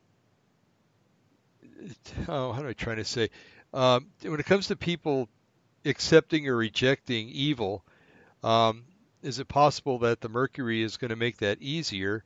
And um, is it possible also that, and, and I think that we all of us here that are that are here online right now can agree that um, the the United States that we live in right now is is almost drastically different than it was before nine eleven. Um, not because of the laws necessarily that were enacted and everything, but it seems uh, since, especially since the last, I'd say, ten years or so, that it's easier for people to see good as evil and evil as good.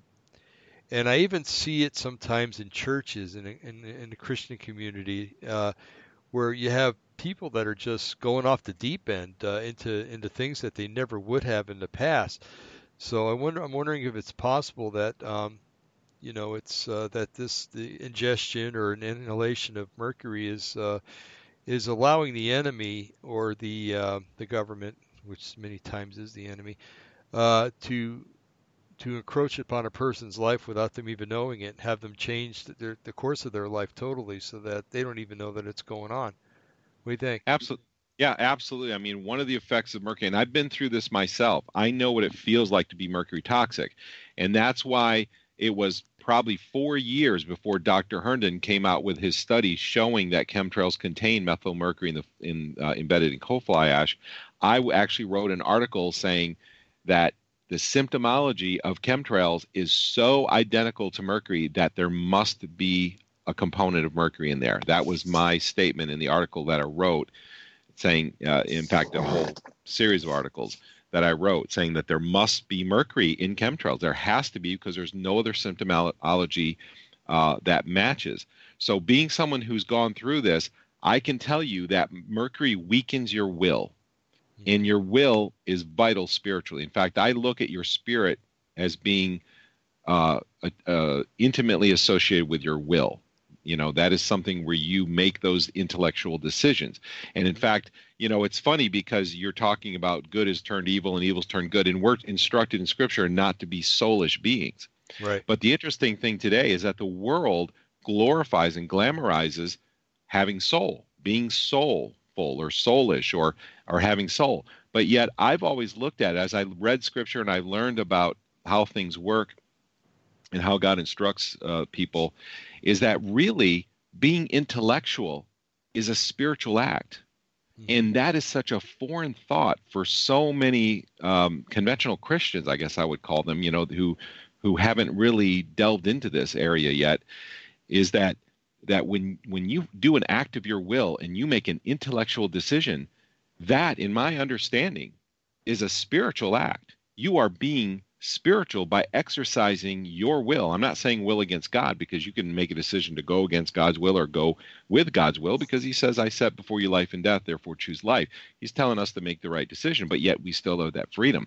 Mercury, um, be, having been someone who, who's gone through it and have talked to many, many, many people who've been through it, um, Mercury just removes your will and puts you Uh, and, and it's not, it's a gray area. You know, I don't want people to think it's like a switch that turns on and off. There's people fall into different degrees of this experience when they're mercury toxic, depending on how well they can detox mercury and how much they're exposed to. But you become fearful, you lose your will, you lose your sense of, of self, and you become a follower. You become much more prone to following the crowd because it's terrifying to stand out on your own. And this is part of the reason the study that I read years ago, soon after I discovered that mercury was my the cause of all my issues, all of my issues went away when I when I had my mercury out. When I when I read that study, it actually said that mm-hmm. people become more controllable, more easily influenceable. Crowds are more controllable who are mercury toxic. Mm-hmm. And I, so, yes, so. I think, you know, you, and the scripture that you had quoted earlier, Russ, just sums that up completely. You know, by thy sorceries were the nations deceived. I mean, the poisoning is that's exactly what it is. It's pharmakia, by being drugged. How well, by this whole process we're seeing here. But in these last days, God has called many, many people to inform. So because the thing is, okay, so this is leading up to the mark or something like that. Well, what about the poor people that are being deceived and never knew it and, and you know, were breeding this stuff, and so they're victims of the result, but they didn't make a free will choice to reject it. That's what we're doing here tonight on this program. And not just us, but there's God's raising up an entire army globally of people that are coming to aware of these technologies and how they're being used as a weapon against us, and explaining it so that you can make an intelligent decision to reject it, to come back to your Lord, to accept his way, not this way. You don't have to be an innocent victim. You can be informed if you're willing to see the truth for what it is and make a decision based on that. That's why we're having this program tonight. That's why there's a movement by God's Spirit. But we have a promise. And it's in the book of Isaiah. It says that no weapon formed against us shall prosper. And this is the promise to them that put their trust in him. This is universal application for everyone, all time, any place, anywhere, any technology, whether it be blue beam, whether it be um, mercury, no matter what it is. Any weapon formed against us does not have to affect us. We mm-hmm. have the power to overrule that as a child of God. That's a promise that we can put our eternal life on and, and stakes on. This is for us, those that have already entered into a relationship with Jesus Christ, or those that are scared to death of what's going on. They have no answers. They have no clue. They they they understand maybe what we're sharing tonight, and they're going, okay, my gosh, what do I do next? Get across the bridge. Mm-hmm. And that bridge was made by one person. Emmanuel, God with us. Mm-hmm. The God that came, became man to be the sacrifice, to be the bridge, to bring us back to where we belong in the kingdom as his child.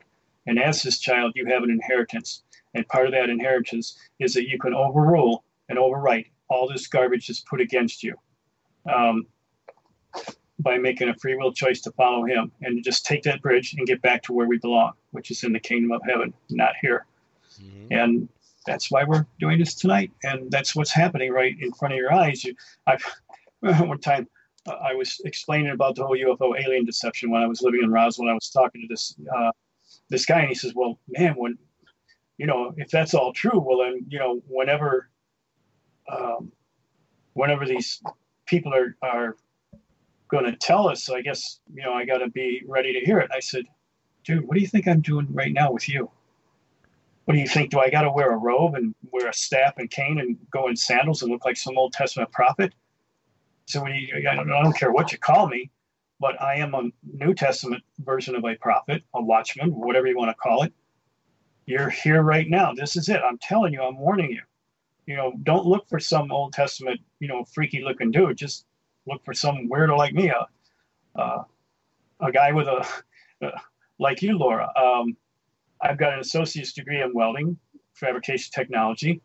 Um, I, yeah, I've used it to an extent, but I've taken that and used the degree that opens up other doors for me to get into other areas. Um, I got a year and a half of Bible college, but I've got a background that's equivalent to a P H D. And I've sat at roundtable discussions with the equivalency of that, only by the grace and open doors of God. Because I took everything that I had and put it at the feet of Jesus and says, hey, you know, Lord, without you, I can't do anything. So you guide and lead me to where you want me to be. And with that attitude, it's all we have to have is a relational heart condition, not a religion. And God will open all the doors. And you'll be surprised what he can do with any individual.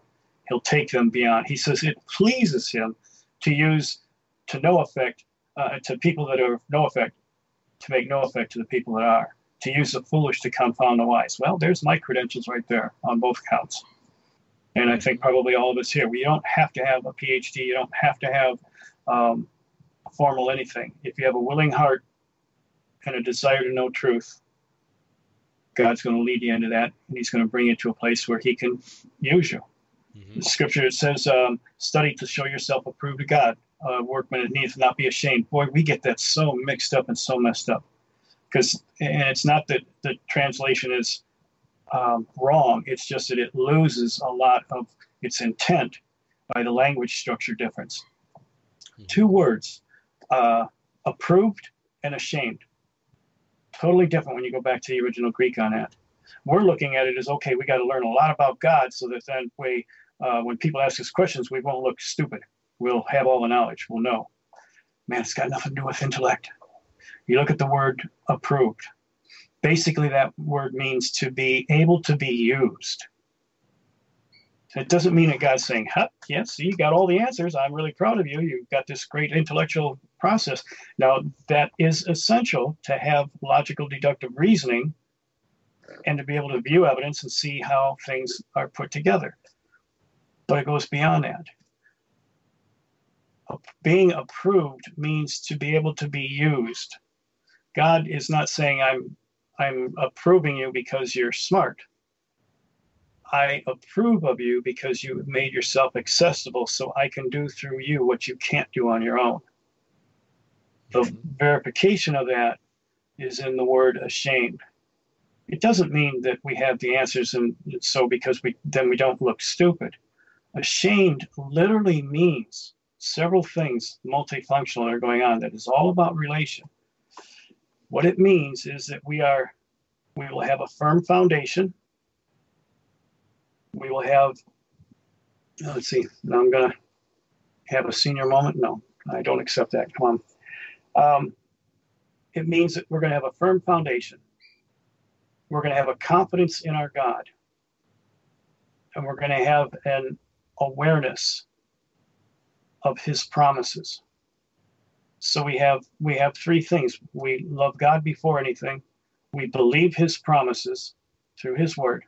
And we rest on that, giving us great strength, giving us a confidence, giving us a boldness, so that the scripture in Daniel, it says that many will be seduced by flatteries, but they that know their God will be strong and do exploits. We're at a time right now, we need to know him, know his mind, know his ways, know his procedures, because sometimes he doesn't work real logical.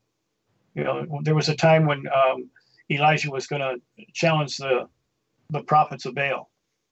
And so the idea was that they were going to both prepare a um, sacrifice to be burned, and God was going to burn the one that he would approve.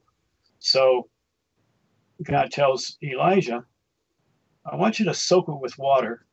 I want you to put a trench of water around it, and then just soak everything with water. Well, that's the opposite of what you'd want to do. You'd want to get everything nice and dry and, and wait for the Lord to just come and zap it. He said that when the Lord uh, consumed it with fire, he even melted the rocks. He burnt everything. Sometimes we do what appears to be the opposite in logic so that God can, beyond a doubt, show his power and his might. Probably why he uses a foolish to compound a wise, because we can't grab the credit. Nobody say, oh, well, this guy's really smart and he was able to figure it out. No. Um, wow, God used this guy. He's just like me, but he used him in spite of himself, and look what great thing happened through it. Mm-hmm. He gets all the glory, mm-hmm. not man. So there's a way it seems right unto a man. The ends thereof are the ways of death. You know, good intentions get you nowhere. It, usually the highway to hell is paved with good intentions. So what I think, I feel, I believe doesn't really matter. What God's word says does. So I'm, you know, I don't mean to get into a little sermonette here, but you know, it's kind of like this is the inheritance that we have as his children. We don't have to have fear. We have promise. We have hope. We have a foundation that we can fix ourselves on and stand upon uh, in contracts to the world. Um, I think it's awesome that quantum physics is a new science, not all that new. It's been around since the twenties, but ever since the discovery of the atom bomb and other things, because that was already formulated as early as back in that time too. Uh, and what they conclude is that this world isn't even real.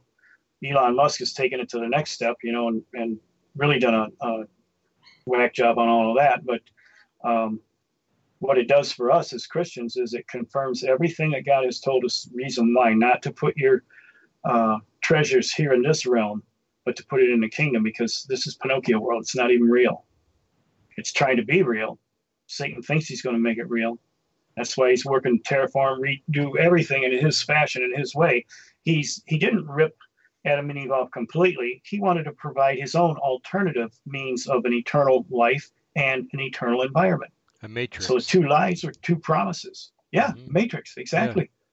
That's why we're opposing it. That's why our program is named Opposing the Matrix. Yeah. Um, we don't have to stand for it. We can be like Neo. Once Neo found out that he was in this Pinocchio world, what did he do? He starts flying around and just disobeying every natural law that's around. Why? Because he could. Because it was all just a, a concocted dream world, really. Yeah, and, the holodeck, basically. Yeah. Yeah. And basically, that's what we're in. And once we find that out and find our inheritance as children of God, we can overrule all of that. But there's a certain practical method, too. We have to do our part. This is where Laura's work comes in as, as vitally essential um, in combination with Russ's work. Um, we have the one that can make the connections as to what the poison is. And then we've got the person that can match that poison with a cure. Mm-hmm. It's right here for you right now. And it's explaining everything so you can make a free will choice Do you want what's artificial and, and, and junk, or do you want the real deal? It's like that joke I shared last week too. It's like, you know, God picked up the dust of the earth, created everything, and said it was good. Satan looks at that and go, I can do that. So he picks up the dirt, gets ready to do the same thing, and God says, hey, that's my dirt, get your own. Mm-hmm. He doesn't have his own dirt. So he's got to twist, malign, tweak, and augment what's God's and distort it. And he has, and so his in his deluded mind, he thinks, well, if I do everything the same but opposite as God, then I'm entitled to this, this, and this, and that, you know, my own people and my own realm, and, and I'm entitled to it. Yeah, you know, you're part right. And look what you do to this Pinocchio world. You turn it into a lake of fire.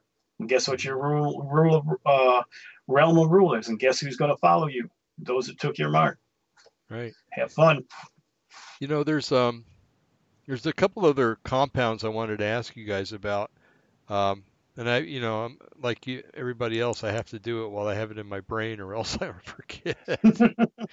And, um, I know that, uh, there was, there was rumors that they were putting lithium in the water.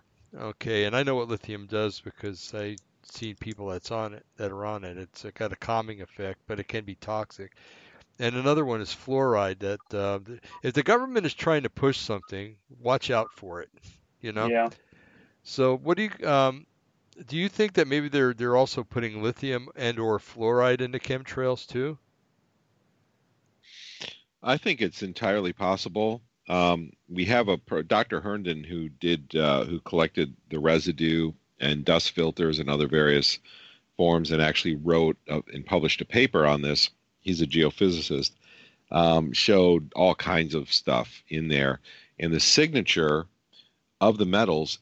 When you look at the uh, quantities, they did a quantitative signature showing um, what metals were actually in the residue that was collected from the air, almost perfectly matched that of coal fly ash. Hmm. Now, coal fly ash is very, very toxic, and it contains methylmercury. That's one of the things, and I was so thrilled when he when he came out with that paper because I was like, there's my validation. I knew it must be mercury because symptomatically there's nothing else that matched this. But there's also strontium and barium and and um, uh, lead and cadmium and uh, arsenic. There's all kinds of horrible things in there.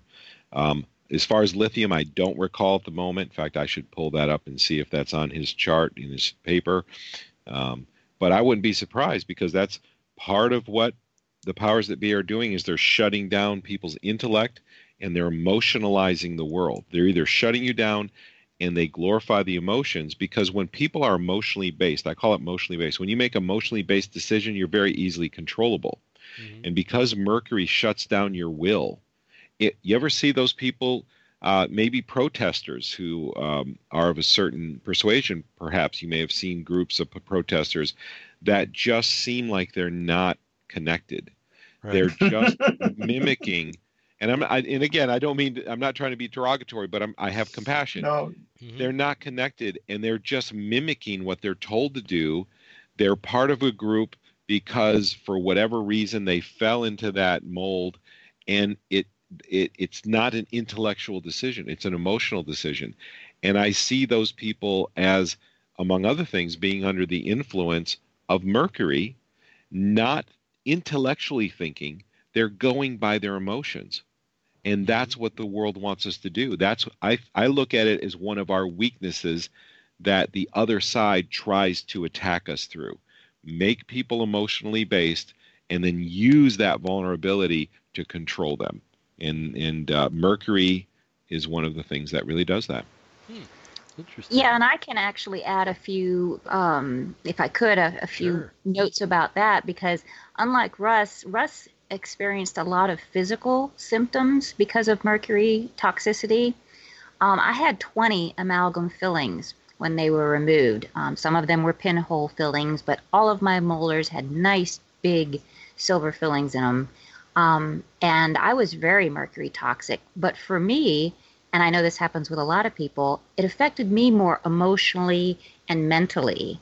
Um, I had a terrible time with, like what you guys were talking about, fear and being uh, afraid and, and just always feeling overwhelmed, always feeling uh, claustrophobic, like I couldn't breathe, um, you know, not having confidence. Um, you talked about, you know, uh, how, you know, we're on a firm foundation in Christ. Even though I was a Christian, even though I believed with all my heart, I felt unstable. Like I didn't have that firm foundation, and I was very emotional, um, very prone to anger and irritability, not because I wanted to, but it, it was just kind of n not under my control. And when I got my amalgam fillings taken out, got that mercury, you know, detoxed, it changed my life. Um, so I can just attest to the fact that mercury really does uh, cause, you know, mental instability, mental challenges. And from a scientific perspective, we know from research that mercury not only inhibits glutathione production, which is your body's most important antioxidant, it also interferes with D N A methylation. And impaired D N A methylation is associated with all kinds of psychiatric and neurological disorders, including, like you guys talked about earlier, schizophrenia and bipolar disorders and other mental impairments and impaired cognitive function.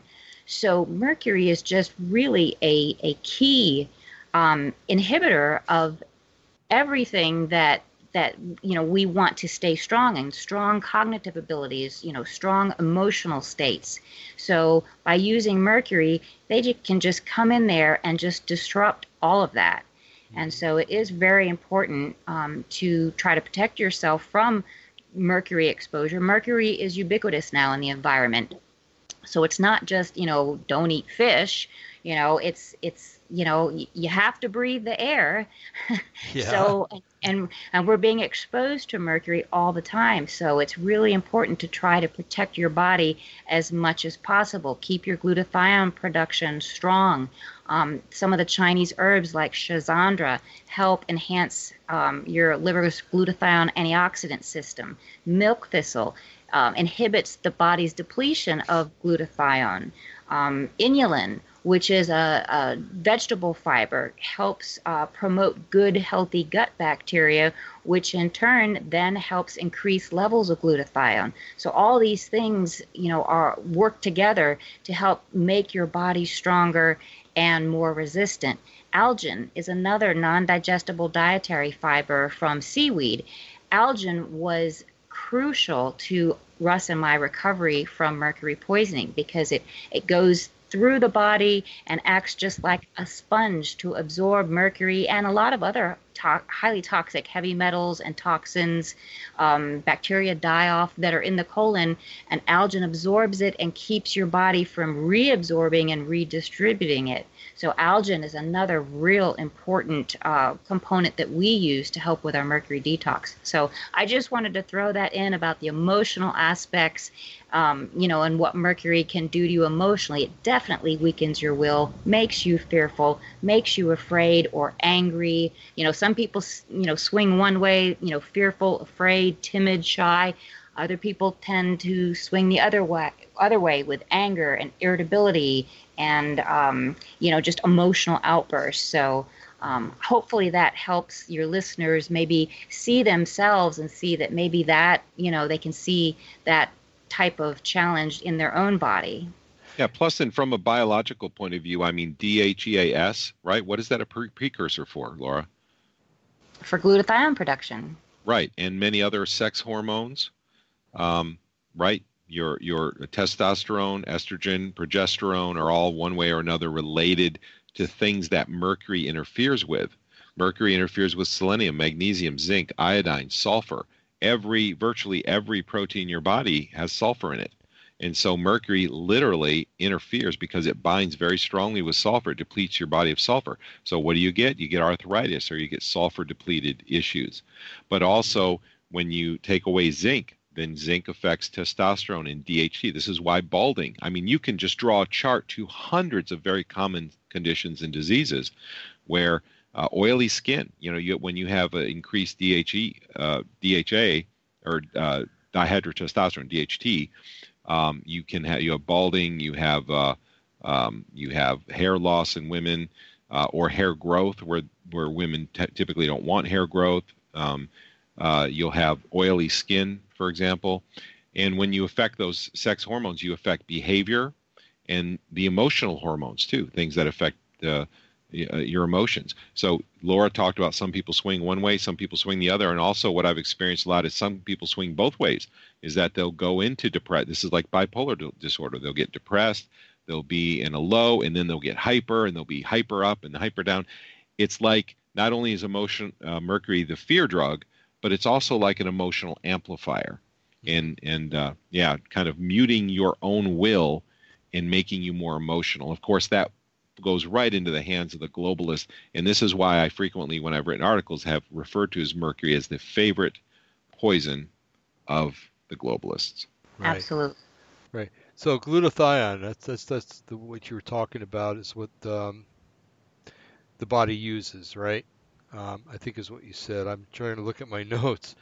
Um And so can, can you replace the glutathione with a tablet, or is it just something that you can take these other things for in order to keep your body from make, or to keep your body making more of it so that it's your body is effective? Yeah, you can actually promote production of glutathione uh, with precursors like, and I'll let Laura talk on this, um, uh, but N-acetylcysteine. You can also take reduced glutathione, and now they have liposomal glutathione. Uh, problem with taking straight glutathione is ninety percent of it will get uh, destroyed in your stomach.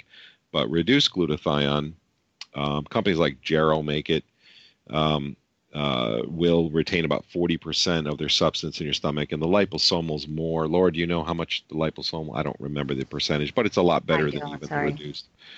Yeah. So so um, mm-hmm. so what else? Yeah. Oh no, I was going to ask. Well, you, she was talking about the algin. Um, being very, um, very good to take. Um, I was just wondering how, when your body, I, I understand about binding and stuff like that, binding agents. So when when the um, when the mercury binds to the uh, the I think it was the algin, um, how is it eliminated? Is it eliminated through the kidneys? Is it eliminated through the the uh, um, the kidneys or liver or what? Yeah, algin actually uh, eliminates things through the gastrointestinal tract. So, okay. um, in fact, it's even used as a natural bulk laxative, you know, for some people. Um, but its binding properties are what are so amazing. And in fact, when I was doing research, um, I never knew this about algin, but the way I found out about it was they use algin, or sodium alginate is another way of describing it, in um, environmental wastewater cleanup. Um, for nickel, for um, iron, for hexavalent chromium. Barium, too, barium. Yep, barium. So we actually, you know, we're familiar with a company that sold algin in capsules, and we started taking it, and it just just had phenomenal results. And now, you know, many years later, decades later, more research is coming out about how it is, um, you know, it inhibits toxic heavy metal uptake in the in the colon. So it's very effective, but it, it, it does work through the colon. Oh, okay. Okay, good. So, um, and let's see, I had another question. I see, there we go. I forgot. uh, Uh, oh yeah, um, so you were talking about the the grease. The, I call it. I'm Italian, so we call her. We were always called greasers. So I'm sorry, but um, oily skin and a little bit of balding, and uh, and you were associating that with mercury toxicity, I do believe. Um, so the sodium alginate and stuff like that. If if you're a person theoretically were to start that, and they had the uh, the oily skin and uh, and starting to get pattern baldness a little bit. You know, I'm sixty years old, so, you know, some of this stuff is, you know, I expect with the balding especially. But um, I thought you had a full hair, head of hair there. Yeah, well, I, I could I do a good comb over in the front, uh, but it's getting yeah, it's... it's getting thin, and uh, so uh, I was just wondering, um, so if, uh, you know, how would that Would that be reversed? Would my skin, uh, especially my face, oh, the oil is terrible. Um, but, uh, you know, if you wanted to get rid of that uh, and you were to use this, um, kind of subscribe to this, uh, does is that reversed? Does your skin become less oily? Does your, maybe your hair loss would probably stop, but does it reverse it or what? Yeah, in my in my own experience, real quick, is that when my uh, symptoms built up, when the mercury built up in my body and my quote-unquote bucket became full from nineteen ninety-five to two thousand, I started experiencing a lot of hair loss and very oily skin. I mean, mm-hmm. my it was very oily. When the, the amalgams came out, beginning twenty-four hours after, my skin was perfectly balanced. I had no oily skin. It was absolutely balanced. I didn't, I, there, and of course, seventeen other symptoms, even more than that, but those are the prominent symptoms that I had, were were eighty-five percent gone in twenty-four hours. Um, but but talking about the reversal, um, that was that was my actual experience with it, and my hair loss actually stopped, and I did experience a little bit of filling in. Mm-hmm. But the reason, and we talk about like some groups, you know, like Italians or some, there are some ethnic groups that tend to have higher testosterone levels. Mm-hmm. And what happens is, is this is another discovery by Doctor Boyd Haley. He discovered that testosterone blocks the methylation of B twelve. In other words, you don't have a methyl group uh, joined with B twelve. So what happens with B twelve is if you can't methylate B twelve, well, B, uh, the chemical pathway for B twelve ends up in glutathione production, and it goes through homocysteine. So what happens is your homocysteine levels get high. High, every doctor knows high homocysteine levels are associated with, with coronary disease, heart attacks, mm-hmm. and uh, cholesterol buildup in your in your veins. Well, that's another mercury symptom, because what you're doing is as that mercury increases and your B twelve production reduces, um, you can't methylate B twelve, therefore you don't produce glutathione. So in those people with high testosterone, glutathione production, the very thing that gets rid of the mercury, is reduced. Hmm. So those people, so high testosterone people are more vulnerable to mercury than other types of people. So that's where that stereotype comes from. Hmm. So yeah, so you have this, yeah. And so you have this, the, so the whole stereotype, I mean, you can, it's amazing that mercury has defined cultures. Mercury has affected influence so deeply and so profoundly, people have no idea. But you can actually then start working on, that's why methyl B twelve is so popular. If you go into any health food store twenty years ago and you ask for a methyl B twelve, they're like, what? Or methylcobalamin or methylfolate, they're like, we don't know what you're talking about. Today, methylfolate and methylcobalamin are one are primary detox supplements because of these discoveries about how high testosterone blocks methyl B twelve and therefore raises homocysteine and depletes your body of glutathione production, lowers your glutathione production. Huh. So now these supplements are very, very common. In fact, I use methylfolate and methyl B twelve five days a week. So go ahead, Laura. You've got uh, stuff up on your screen. I don't mean can I to chime in just a second before you switch over there? Please. Uh, has that uh, been proven to help children with A D H D? Um. In in uh, people that I have seen online talk about this, or articles I've read from mothers who have had children with A D D and A D H D. And this, again, when I when I talk about my own mercury symptoms, I was very hyper. My thoughts raced. You had uh, all of those things. I know what it's like for a child because I was that child. Yeah, I have a son who has A D H D, and we're we're experimenting with the very thing you you just talked about. Yeah, uh, and, and just in this last week. And the difference is just profound. Wow. Absolutely. Yeah, absolutely. It's in fact, profound. one, I'm so glad to hear that. In fact, one of the things the F D A, and I mentioned this in the last show, the F D A removed uh, D M P, uh, D M S A, oral D M S A from the market uh, a few years ago. Why? Because there were so many people online talking about how they had gotten rid of, uh, hope the audience hears my word, gotten rid of their child's autism, A D D, A D H D, and other associated issues. In fact, those children almost always have digestive issues as well. I had all of that, all of that when I was a child before they had a name for all of that stuff. Mm-hmm. I had all of that. So what did the F D A do? Because so many uh, uh, parents were getting rid of all those symptoms from the kids, they removed it from over-the-counter sales. So now it's really hard to get. So you have to find a doctor who's willing to work with you, which is really hard to do. But that's what the F D A does. They're protecting, because if the public found out that D M S A, oral D M S A, got rid of those problems, the next logical conclusion is, well, those problems must be caused by mercury. Yep. But because we are, so so they're just suppressing all that information. But I think, Laura, did you say you had something about Well, I was just going to say that it, isn't it interesting, as you mentioned earlier, that mercury lowers zinc levels, and zinc level low zinc levels are associated with higher anxiety, especially um, among students with A D H D symptoms. So uh, definitely trying to do things that help protect the body from mercury can in turn help with anxiety disorders, attention deficit disorders, things like that. Hmm. And you'll see. Oh, go ahead, Cyril. I'm sorry. No, I just said, huh? Oh, so in, in one thing that really gets under my skin is that the pharmaceutical industry has hundreds and I believe thousands of writers who put out these articles and have fake news on these websites. And almost every day I see an article come out saying all these crazy things, and they're not really crazy, but they, they don't ever tell you the answer. They say something like, well, uh, low thyroid has been associated with sleep disorders, or uh, such and such uh, is been associated, has been associated with uh, anxiety, or such and such. And, and what just gets under my skin is that the reason those two things are associated, they don't give you the answer.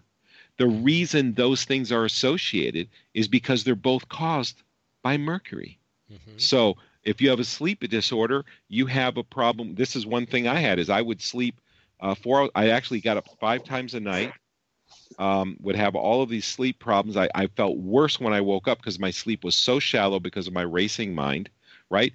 The day my feelings came out that night, I had the best night's sleep I've had my entire life. I didn't know you could sleep so well. Mm-hmm. And it changed my body temperature because mercury binds to iodine. So peep, we have all, we have this epidemic of thyroid issues today.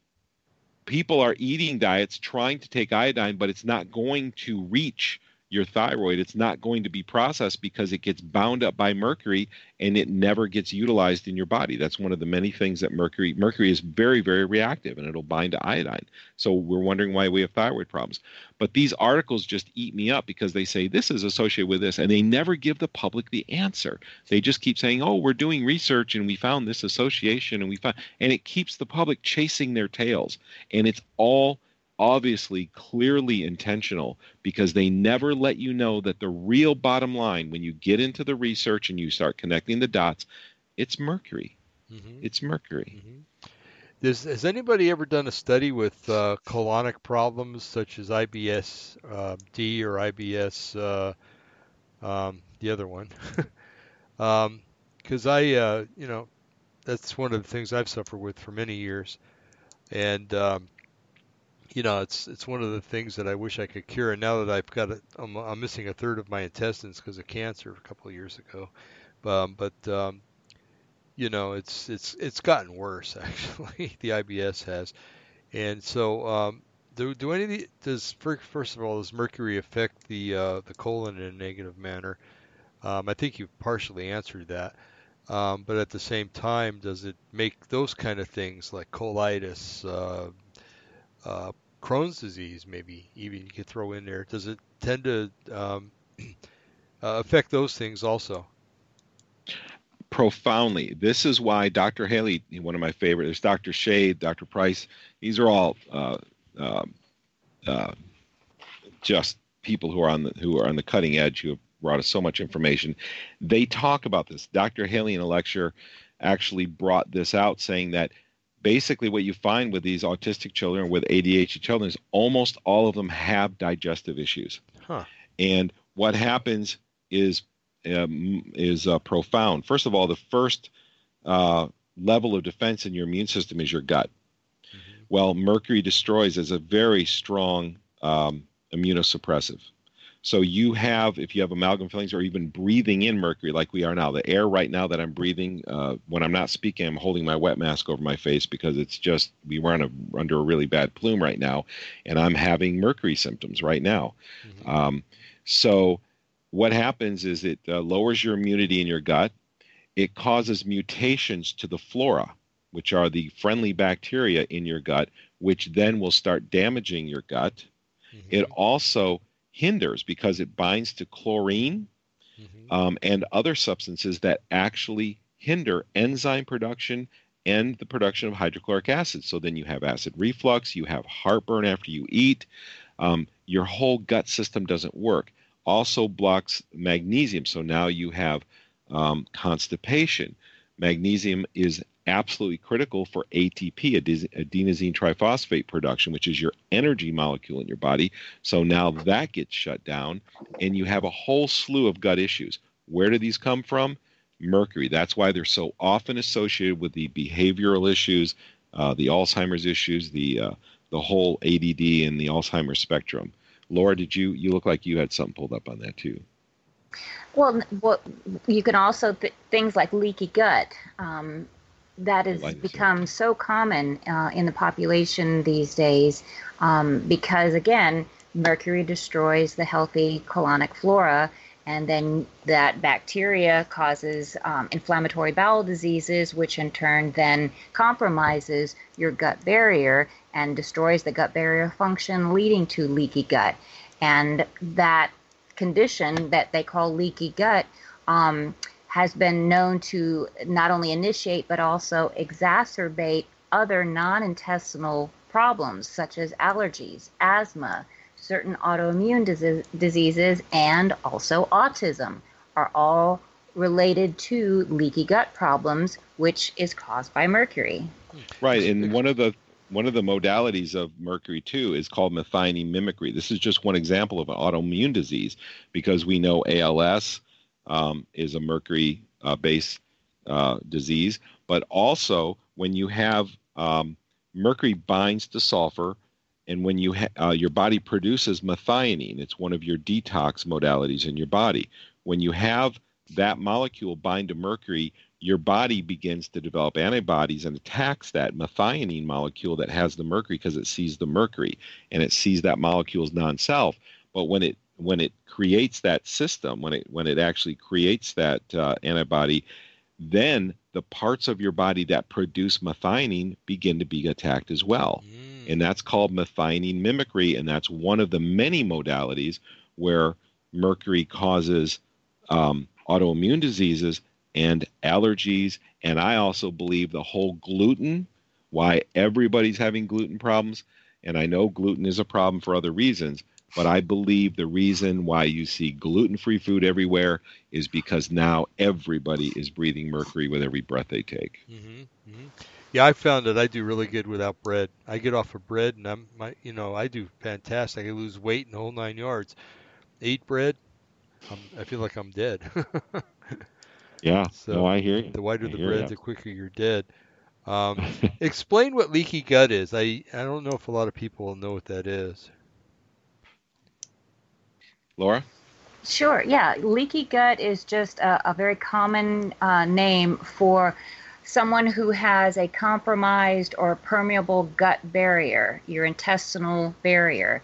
Like Russ was saying, that's your first uh, level of immune protection, is the lining of the intestinal tract. And so when someone says, you know, they've got leaky gut syndrome or, or they have leaky gut problems, what that simply means is that foreign substances, toxins, can uh, penetrate through the intestinal barrier into the surrounding blood and lymphatic circulation. It's not supposed to be that way. What what's in the colon is supposed to stay in the colon until it leaves the body. But with someone that has a leaky gut problem, they're getting some of these uh, toxins and foreign substances into the bloodstream and lymphatic system, and then that in turn triggers an immune response, because the body realizes something's not right, and so the immune response uh, that is triggered, usually it's an inflammatory immune response, because inflammation is the body's defense mechanism that, you know, uh, responds to harmful stimuli. Mm-hmm. So that's, in a nutshell, that's what leaky gut is. And where does this begin? Yeah, it begins when you have mercury that causes mutation in your intestinal flora, which then begin damaging your intestinal lining. Mm-hmm. And you know what's interesting too is that they're starting to find out that um, heart attacks aren't necessarily um, a, a what do you call it, a cholesterol problem. What they're starting to figure out now, a lot more doctors are, it is that it's an inflammation problem. Um, what happens is your the linings of your arteries get inflamed. And then sooner or later, uh, there's an, a little bit of an eruption that, that develops, and it makes a lump inside your artery. and then all of then that, then the cholesterol starts taking into effect, because then it starts backing up behind that. You know, if you just picture a river, you know, that has a bend in it, or you know, or, or a gigantic rock in it, let's say, or boulder. Um, so the water can't go around it. So it, it kind of, everything that's in the water that would never normally flow downstream kind of gets stuck behind the rock, or you know, an eddy, and um, and so and then and then it builds on itself, and then it, you know, you then you have your uh, your your clogged artery, so to speak. So. Um, Uh, inflammation is playing a big part of that, so that kind of really figures in with this. Um, that's that's very good in, information. Yeah. And, uh, so and, and where? Oh, go ahead. No, go ahead. I'm done. I'm done. And and where does this start too? Well, with that cholesterol buildup, mercury interferes with enzyme production. Well, enzymes get rid of a lot of cancers, but they also uh, process your lipos, your fats, and your cholesterols. So when you're chronically low with your enzymes, then that's a ripe situation to have the cholesterol buildup uh, in your in your arteries as well. So again, so these cholesterol problems that have gone on for years and years, you can see a correlation with the, the population's exposure to mercury also correlating with cholesterol issues. Mm-hmm. So I, I had my amalgams all removed um, back in two thousand, beginning of two thousand eleven, I think. And um, I never really noticed, you know, it might have been, it might have been something uh, more psychological that was going on with me, and I, I didn't notice it that much. But um, so the only thing I can think then is, um, if if I'm having these problems still, is I'm breathing it in, you know, it's uh, or I'm or I'm ingesting it somehow in foods. Um, But because um, if it's all yeah. over the place, I mean, if it's if it's coming down, it's, it's going into the grass, so the cows are eating it, the sheep are eating it, um, and it's going into their systems, and uh, of course it's going into the ocean, so the fish are eating it, and and, and and lakes and streams, the fish are eating, you know, other things that have it in it, or they're taking it in directly into their gills. Um, but um, so basically, the the whole earth is tainted, and uh, so we have to uh, we have to, to fight not just once to get rid of all this stuff, but it's got to be a constant battle, and right. that's what I'm seeing. Yeah, I wrote an article called not too long ago called "Why People Don't Recover from Mercury Poisoning Anymore." What I saw before chemtrails started is I saw people get their amalgams out, and one after another, they had these miraculous recoveries from all of these problems they've had since they were young. Mm-hmm. And I saw this over and over again. But when chemtrails began, that stopped happening. Right. And I believe, and I, I wrote another article talking about one of the, you know, the many reasons for chemtrails. And that's what I wrote as one of the reasons is that when the public started discovering that removing their amalgam fillings got rid of all these problems, the natural conclusion is that mercury was the cause. So all these problems were not like genetic issues. This was all caused by a poison in your body that was put there. And and uh, so the public, it was very important to the globalists that the public never discover this. So what happened by spraying the world with coal fly ash and, and uh, exposing the world to mercury, now you don't have those dramatic recoveries anymore. The mm-hmm. public no longer makes that association because you've destroyed the control group. You cannot get mercury free anymore. So when you think you've removed the mercury and your diseases and your problems don't go away, then people, the public dismisses the idea that, oh, it might have been caused by mercury. Right. And so I believe that part of the reason for spraying mercury is a psychological operation to prevent the public from discovering that so many of the diseases that they have today and that their friends and relatives and loved ones have suffered from or died from were caused by mercury. Mm. Wow, what a way to sum it up, man. I'm telling you, it's yeah. uh, it's. Um, I'm I'm glad that we have this show tonight because you know it's going to answer a lot of questions for a lot of people. You know, because there's there's a lot of people that are you know like me. You know, they come down every every cold that's around. You know. I um I become in my own way a little bit of a germaphobe, germaphobe because if I have a a grandchild or, or somebody close that's sick, it's like, okay, you stay over there, you know? And, uh, you know, constantly washing my hands to the point that, you know, I'm a nurse, so at work I have to wash my hands all the time anyway. So, you know, they, they start to get cracked and everything else. But um, it, all it takes is one person to, you know, to be in a certain area or touch something that I touch and I get it. You know, it used to be my immune system was pretty strong. And that was uh, actually that was back before the nineties. In the nineties is when things started to really go down the drain. But um, anyway, it just answers a lot of questions that I'm sure a lot of our listeners are, are agreeing right now. Yeah, nineteen ninety-five is when most people uh, have witnessed the beginning of widespread spraying. Between nineteen ninety-five and two thousand five was the largest increase where it mm-hmm. where people saw it really, the whole program really expand dramatically. Right. Now, do you think that, let's just say that tomorrow they, they, you know, let's just say tomorrow President Trump comes out and he says, okay, I realize that they're spraying this stuff. I realize it's hurting Americans. I, I put an order to stop it right now.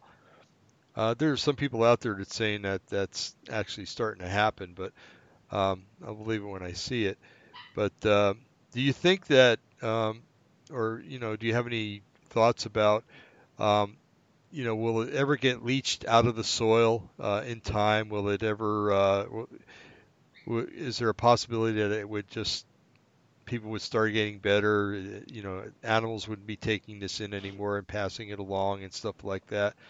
Um, let's just say that, you know, he, there was an edict to stop this, and uh, would, would, uh, would people recover? There's no question in my mind that there would be a huge change. And here's the reason why, is that um, when I'm out and about doing errands in town, I live in rural Maine, but when I go into Bangor, when the air is mild, people are happier. They are healthier, brighter, more chatty, more personable. Everything changes. When I go into town and I'm doing my errands, people, and the air is really bad, people have dark circles on their eyes, their whole personalities are different. It's a whole different world. So I see a direct correlation to how people act and how people are feeling and how the air is at a given moment. Now, the body removes these things fairly quickly, you know, and at least uh, gets them out of the bloodstream. Now, mercury and other things are often moved into organs like the, ha- the heart uh, or the central nervous system, areas where there's a lot of sulfur, particularly because mercury has a real affinity for sulfur, unfortunately. Mm-hmm. Um, so people can feel better pretty quickly. Mercury doesn't stay in the blood that long. So I think if the spraying stopped, you would see a dramatic change in the way people feel. You would see uh, in all of these diseases and the asthmas and the cancer, mercury is also, I have an article that relates it directly to leukemia. Mercury is uh, does destroy genetics. It by de- by definition is mutagenic, so it does cause cancer. Hmm, that's interesting. Um, Absolutely. And so um, I think you would see a huge change. In fact, when they started spraying in the town I lived in, because they started dramatically, I mean, in the course of a year, it just, there wasn't anyone that I knew within twelve months that didn't ha- know somebody close to them in their family who had cancer or another life-threatening disease. It was Unbelie- from the U P S man to an employee that we had to, it was just unbelievable how everybody started getting sick. And what astonishes me is how few people notice these patterns. Mm-hmm. So I do think there would be a big change. And I do think one beautiful thing about it is that aluminum is very abundant in soils, and it's bound in bauxite and clay. Um, but mercury is very reactive with aluminum.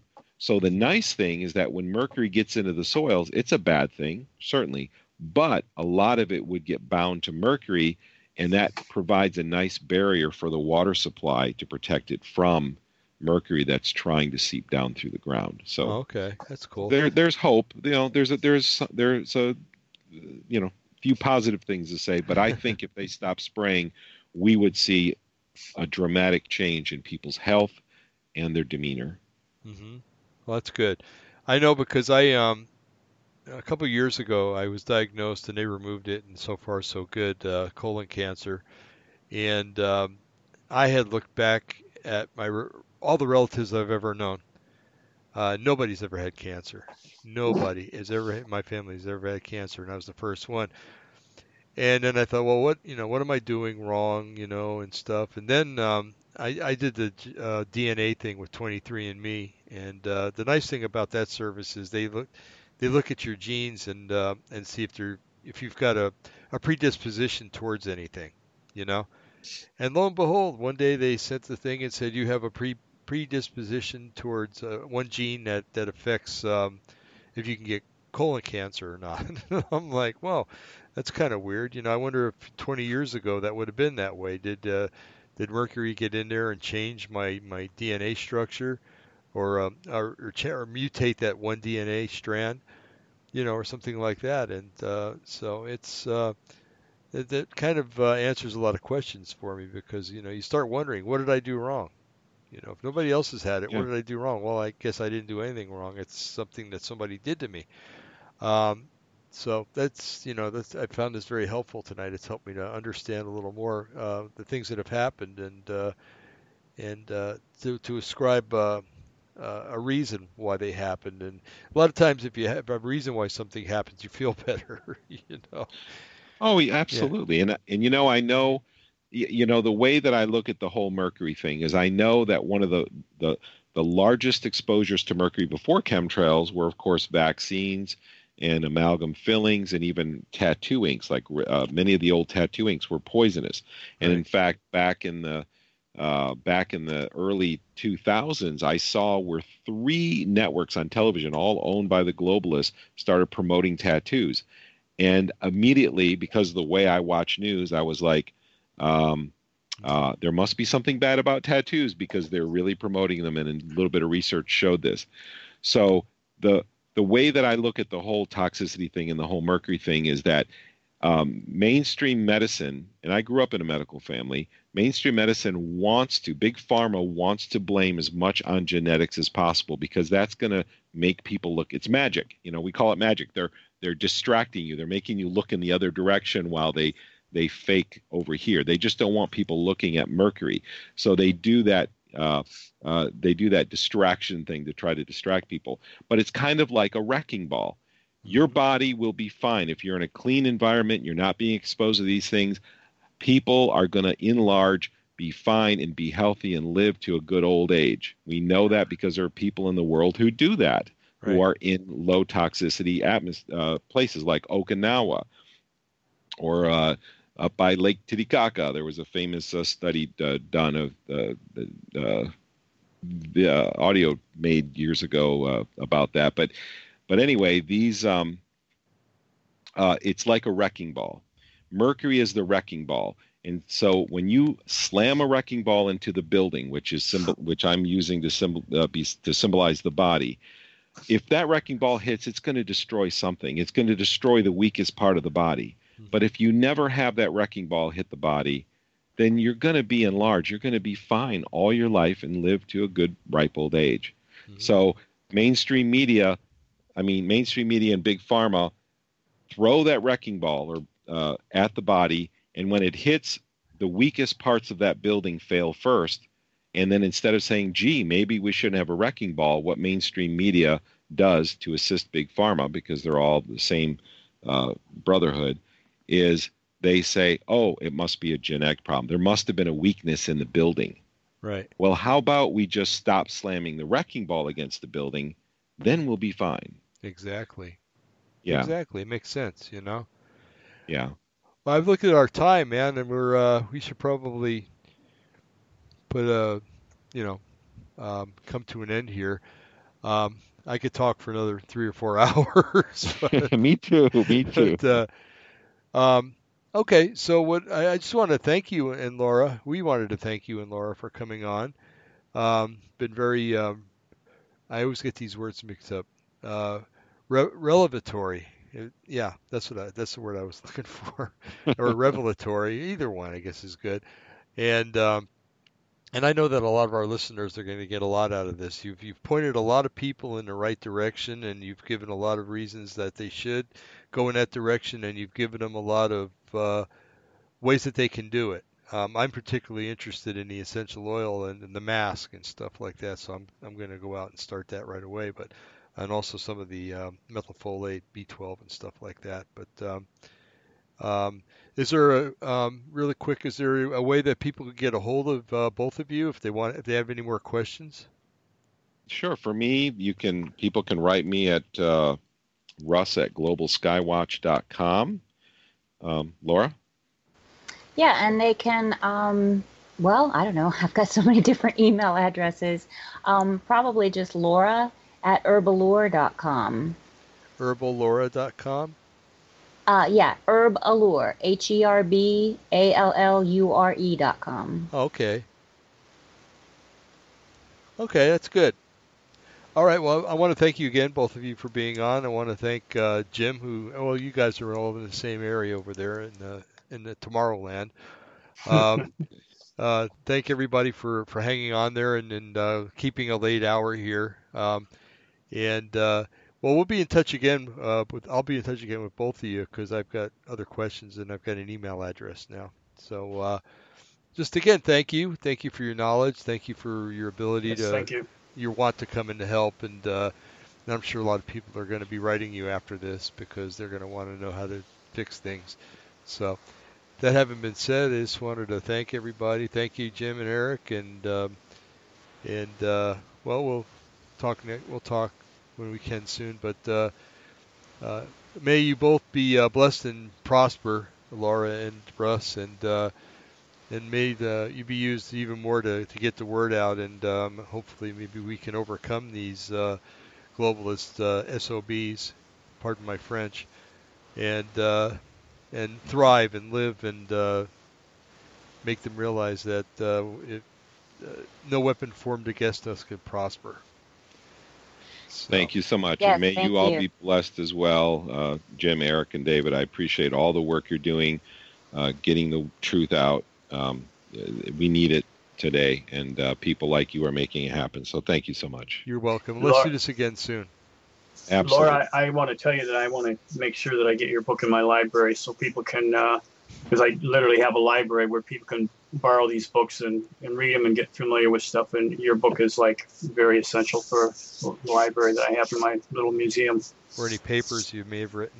Yeah. Yep. Okay, sure. Okay, great. Yeah, thank yeah you. just. Email Russ, and we'll get you all set up. All right, great. Okay. Thank you. Yeah. Well, God bless you guys. We'll we'll God talk bless. to you soon. God bless. God, God bless, bless you all. Thank you. Thank you. You're welcome. Thank you. Bye bye. Bye bye.